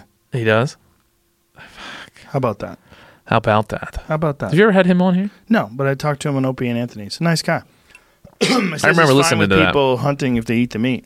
Yeah, and it's like so. So we've weaponized the term trophy. We've weaponized the script and grin thing, and, and the overall um, society. And we know, I know that hunting is a, a. If hunting was a business, not a lot of people would buy stock in it. I mean, it. There's less people doing it. It's less relevant to society. And the weapon that a lot of folks are using that don't like it is this photo. And the photo depicts a person smiling next to or over top of a dead animal. And so at its face, it absolutely says, I'm happy that there's a dead animal in front of me. It's not enough information for such a significant moment. And that's what so what I've said around like around the photo is it happened for a very long time, but then social media became a deal, right? And during the 80s and 90s, grip and grins were like I remember going to like my first trade shows as a kid or and people would have like flip books of grip and grins. Mm. They would like get them out and be like, "You see what I killed this year before before cell phones or whatever." They Yeah. would bring them out and be like, "Look at that. Look at all the things I killed." And it was like this this this co- communication between hunters that was legit. Like I, they, I know what a grip and grin is. I'm not questioning it. But then social media becomes prevalent. People start posting these photos to everyone where they can't control the messaging anymore. And it's it's one of the easiest things, one of the most oxymoronic things to go pluck from hunting and be like, don't understand this. This looks fucked up. Let me apply that to trophy hunting and let me damn this person for this photo. And so, With that lady with the goat recently. yeah, Invasive species yeah, uh, on an island where they have to kill it. It's killing all Yeah. all the native wildlife. Yeah, but then later on, they find that there's a photo of that young lady with a bloody dildo with goat blood on it. Did you not hear about that part? What? Yeah, we're gonna have to get that on the old Google machine. What? Yeah, that's a tough subject for three hours in, but that happened. Um, What do you mean? just pull, just pull it up. Something that's hard for me to explain. This there was like a some sort of bachelorette party or something, and that young lady, the same lady that was in the Skyland, correct? Yes. Um, with the goat was also photographed with a bloody dildo. Goat blood? I believe so. What was she trying to say? I don't know. Maybe she's just partying. She could have been just having a Okay. great time. What if there's a photo with me with a bloody dildo? You would go, figures. I got damn Rogan. Get that Jambo. Fuck's he- the He's getting that fuck's he Jambo. doing with that dildo? He's had too much rye brain. I hope Okay. I'm right about that. I hope I didn't just make that up. No, but we've discussed that internally at, at, uh, a bunch. Jamie, say, hit me up, Jamie. What's up? It's a, it's like the fist thing. It Oh. doesn't look like a. It's not like a dildo like you're thinking of. Oh, it's like It's a. a fist dildo. is it Which a? Um, is even more. Are you not going to show us? Well, yeah, I can show you guys. Keeping it to himself. there you go. Okay. That. That's that. That's the thing. Okay. Oh, it's just it's a fist. Is that for fisting? I, This says Hunter and Ho, blah blah blah. Slam for I don't know photo with it's dead sheep, bloody sex toy. Fox News. Um. Okay. That's Fox News. Huh. So that's recently. Is this recent? When is this? Yeah, this is this. November twenty first. This oh, is yeah. really this is recent. So it's quite a few months after the uh, initial image was Yeah, a yeah, problem. yeah. So this is a different animal she's with. It looks like some. uh, yeah, she's got what she's got there is looks like an ibex, and then she's got what looks like a mouflon. another dead animal on British soil. Um, she posed with a sex toy and the dead sheep. Well, maybe there's some context to it. I mean, maybe it was a. a I don't like I said. I don't. maybe I'm she not- lost a bet. it doesn't look good. Let's just say that. Yeah. Uh, in the Maybe context her of husband said, "Listen, if you do shoot one, this is what you have to do." uh, who maybe there was a bet. That's I don't know any of the details around, but that photo is uh, just like the baboon one. Just it don't look good. What are you saying, Jamie? Oh, let's you read it. Okay. It says Gearing said that the marital aid had been given as a birthday present, but said Swiftlick, how do you say her name? Swidlick? Swidlick? Swidlick was rude and arrogant throughout the trip. Who's Gearing? Uh, I think Must have been the, her international host, maybe. she's a British she's, hunter. She's on the trip with her. Jenny Oh, was Gearing on the was trip one of the with her. women on the trip. Yeah. Okay. Well, that sounds like two chicks didn't get along. Maryland. I like to hear her side of it. It was a bit of fun during the party. Oh, we lost it. marital aid. Okay, the But I had marital no aid idea. had been given as a birthday present. So now Okay. I, I have no idea why it was brought out the following day on the hunt. It was an appalling thing to do, a complete show of disrespect to the animal she did, she has just well, killed. the animal doesn't know because Yeah. it was dead. And I don't I mean, it's weird, but I don't you know, I don't know if I'm hor- horrified by it. I'm not friends with her any longer. In fact, she's the reason I left the hunt early because I was so against what she stood for and her more. Okay. I don't want to read this. Yeah, I the- don't know who, chicks, Chicks, man. ladies. I love you. I don't- you like- but, I don't uh, know that you- person. You get cunty with each other.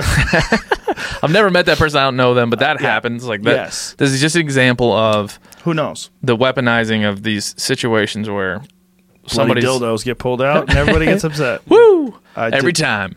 Um, I did not know about that though. yeah, Oh. it's interesting. Well, Uh, that's one. one example, but Yeah. that's, that's that's what ends up happening around these images. Now, Yeah. when I posted this thing the other day, half people would say like, "Don't stop doing what you're doing if you feel it's right and you feel respectful as a hunter and you're telling the entire story. And one, part of that story is to sit behind the animal and smile and, and signify how great you feel about it. Then go for it. Exactly, that's what you should be doing. Don't let someone else change your behavior. The other side of things is like every hunter has a chance to impact somebody that doesn't go hunting. Every hunter, there's 11 million hunters, they have a chance to impact the millions and millions of folks who aren't exposed to hunting at any point in their lives. And so I can see I can really see both things, but for me it's it's it's an issue of if I want hunting to continue in the way that it does and I want my social media privileges to to, to make hunting better, I would probably choose not to put that out there unless it was in the context I felt very comfortable with. That's very fair. It's that's not just fair; it's honest, and um, it makes sense. But obviously, if you had those photos and you showed them to someone like me who's hunted, it wouldn't bother me at all. I'd be like, "Oh, Yeah. you got a nice deer! Congratulations!" It's all about context. It's Yeah. all like I could slide it across the table to you or text it to you and you would say, "Cool, man. Congratulations." you and I have been on several hunts. Yeah. we know what it's like. We we we. There's no. We don't have to explain what it Yeah. is. The problem is, it's like fast food for an idea. Yeah. You're just. It's a tiny little thing. It's not real. You're not. You're not getting the full context of where the food came from or Yeah. how the animal was raised and how it was killed and turned into a burger. You're just getting the burger real Yeah. quick. And this is like what you're getting with the photo. You're just getting a photo. Yeah, You're not getting the full context of the experience that led up to you shooting this deer that might be like this 200 inch mule deer that's the deer of a lifetime. You have this giant smile on your You're face. like, "Ah, I because you can't it." believe you outwitted this old monarch of the forest and, Yep. and put an arrow in his uh, his his rib cage. For sure. And Yeah. I and I, I think that that's a totally legitimate way to express your hunting.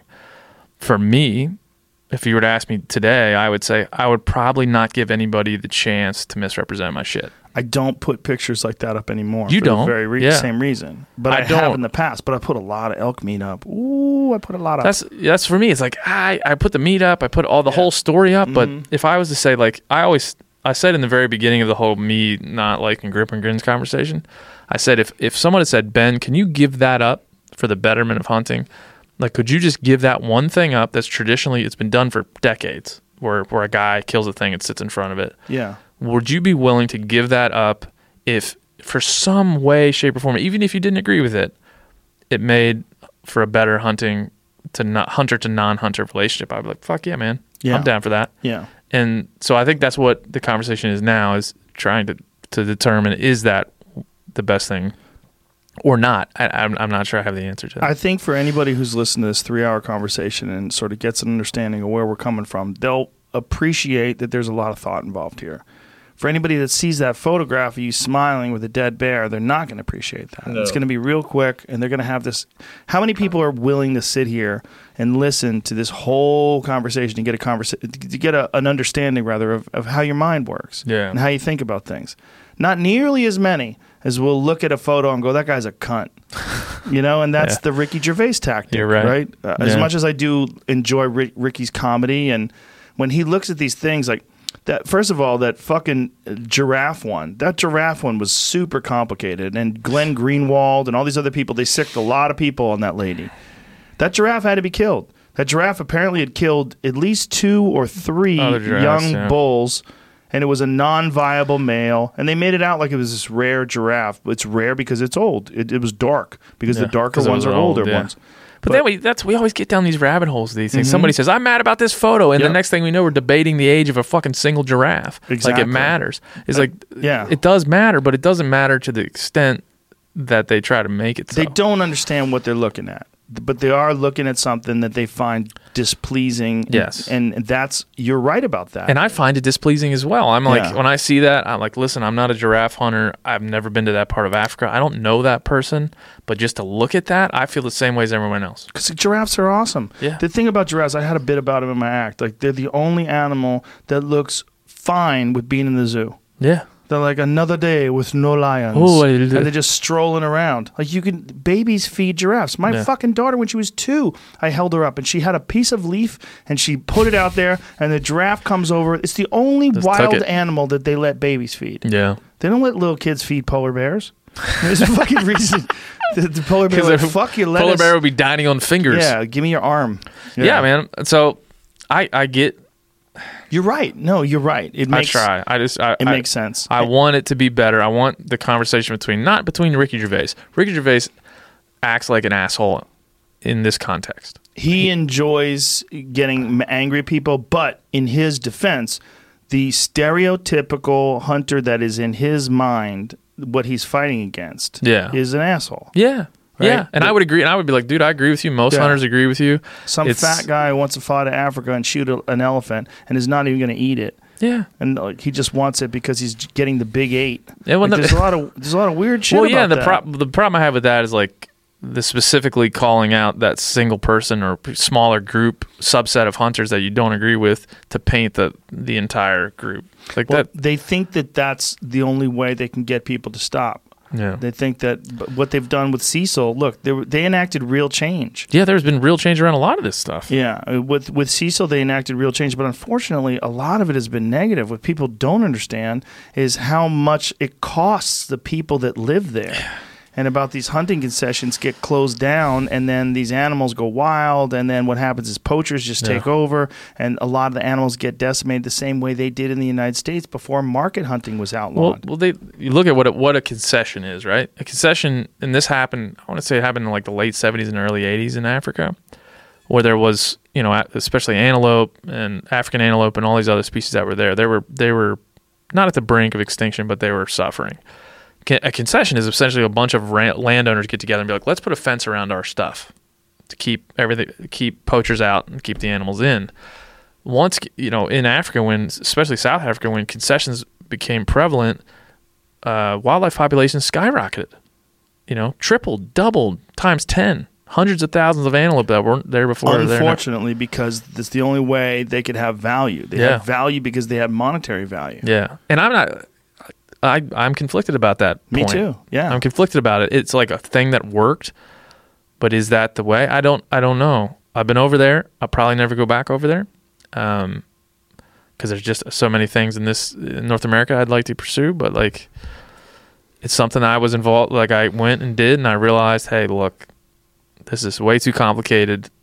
And and if there's too much, way too much American influence based on the money we bring Yeah. over there, that isn't rooted in exactly what's good for Africa. Right. So I, I think like African hunting is valuable. It's like you can paint that picture all day long. Like be like, this is it's valuable, it's valuable for these reasons. And nobody can really argue like the end result of the thing. But what's no, being no argued argue the end result because it's been so much more effective than just conservation based on donations. Yeah. And that's what people don't understand that argue against it. You're wrong when it comes to the the numbers. The numbers, you're wrong. You're just Like you would like to think that people hunting zebras don't help, but they do. Yeah. That's what they help way more than people that go over there to take photographs. Yeah, so so am I willing to say like get rid of that so I can feel better about hunting? No. Fuck no, because I want there to be more animals. I mean, the number is so different in the amount of money they contribute. This is where people have to understand because they'll throw some numbers at you, like you know, uh, f- five thousand people go to safaris, only two thousand people hunt. Yeah. sure, but the two thousand people that hunt, they hunt and they spend way more fucking money. It costs a lot of money to shoot a lion. It Well, costs like fifty thousand dollars. As much as you find lion hunting distasteful, you have to understand that if you remove it. It's like when you take a dictator out, Yes. and then you have like a power vacuum. how do you replace it? You, you got to replace it. Well, and it's just like there there are just some like on the ground things that happen too around. Look, if you want to do wildlife viewing, you got to cut roads. You, like Yeah. you got to put if you want to do wildlife viewing, people are going to pay less. So it means you have to have more people encroaching on on these places where Yes. these wild animals are. You have to make parks where humans can't go, and and And you have to be prepared when humans get attacked by animals, Yeah. which is going to fucking happen. And so it's it's never as, as simple as it seems. It is as simple as it seems to say like the numbers say that, that African trophy hunting is benefiting the wildlife. Now is it benefiting in the way that everybody thinks is best? That's debatable. But Right. you can't you can't sit here and say like if we end this today there'll be more game. It'd be like it's probably the reverse. It is the w- reverse. It's probably And the reverse. It, it might. It, it'll hurt your feelings, but it's the reverse. yeah. Um, what's going on right now in Africa with what, what the exact area that Cecil the Lion happened in is that they had to call 200 lions. They had to shoot 200 lions, which means they had to pay someone to go and shoot these lions Yeah. because their their population had gotten so high they were decimating the ungulate population. So all the antelope and all the different animals that the, the lions were hunting, they were destroying them. Yeah. because they have to eat a lot, man. But you're a 600 pound cat. And all you care, you're a you're a meat processor on four legs, bro. Yeah. Like there's no, you can't be like, hey, listen, man, listen, just lay off for a couple of weeks. listen, I know they're delicious. I know Yeah. you really like to eat them. also, you know, they're they were just breeding unchecked, Yeah, and then their populations quickly got to a very unmanageable number. Yeah. Well, it seems it's It sucks. it's never as simple as it seems. Mountain lions in California, Washington, and Oregon, like this year in Oregon and Washington, two people were killed, one in each state. That hasn't happened in hundred years. You know, I've talked to a lot of people that say that's an anomaly, but it happened nonetheless. Yeah, but Um, it doesn't mean anything. It's a, if it's an anomaly. It's also a reality. It's a, yeah, it's The something reality- that happened. Those are predators. yeah, and they're big. and they're they've killed I think 55 bears in the greater Yellowstone ecosystem this year. Just I, I probably that number uh, could be skewed in some way for me, but I think that's what I heard. And that But could be a lot of black bears, right? That uh, invade into. I think it, this is this was all grizzly bears that had either been hit by cars or were nuisance or were getting around somebody's cattle How that had been shot. I think it, that's the number. You'd have to look that up and confirm I'm right about that because that's a pretty serious uh, accusation if I'm wrong. But you know that happens in that. So there's no simple there's no simple way to put it, man. What you can't happens just here with mountain lions? I mean, mountain lion hunting is outlawed in California, but they kill the same amount of mountain lions. Yeah. And the way they kill them is they have to hire people and they have to use public funds, these tax dollars, and they hire a guy with dogs to go catch these fucking cats and Yeah. kill them. Yeah, I mean, we we hours ago we talked about the North Yeah. American model of wildlife conservation, but that's a thing. It's not infallible, but it's pretty fucking close, in my opinion. It's a very good system, and there's more stuff that we didn't cover, but shit, dude, We're deep. we're deep. Three hours into this motherfucker. How long, Jamie? Three hours in. Yeah. It's a good. It's a good JRE. It's a solid one. It's a solid one. Let's wrap this bitch up. See ya. Ben O'Brien, I'm glad we did this, my brother. Always good Love talking you, to you, buddy. man. I love It's you good to too, see man. you. Great to see you. You're the man. Let's uh, go play some Techno Hunt. Yeah. All right, everybody. Bye. Bye bye. See ya.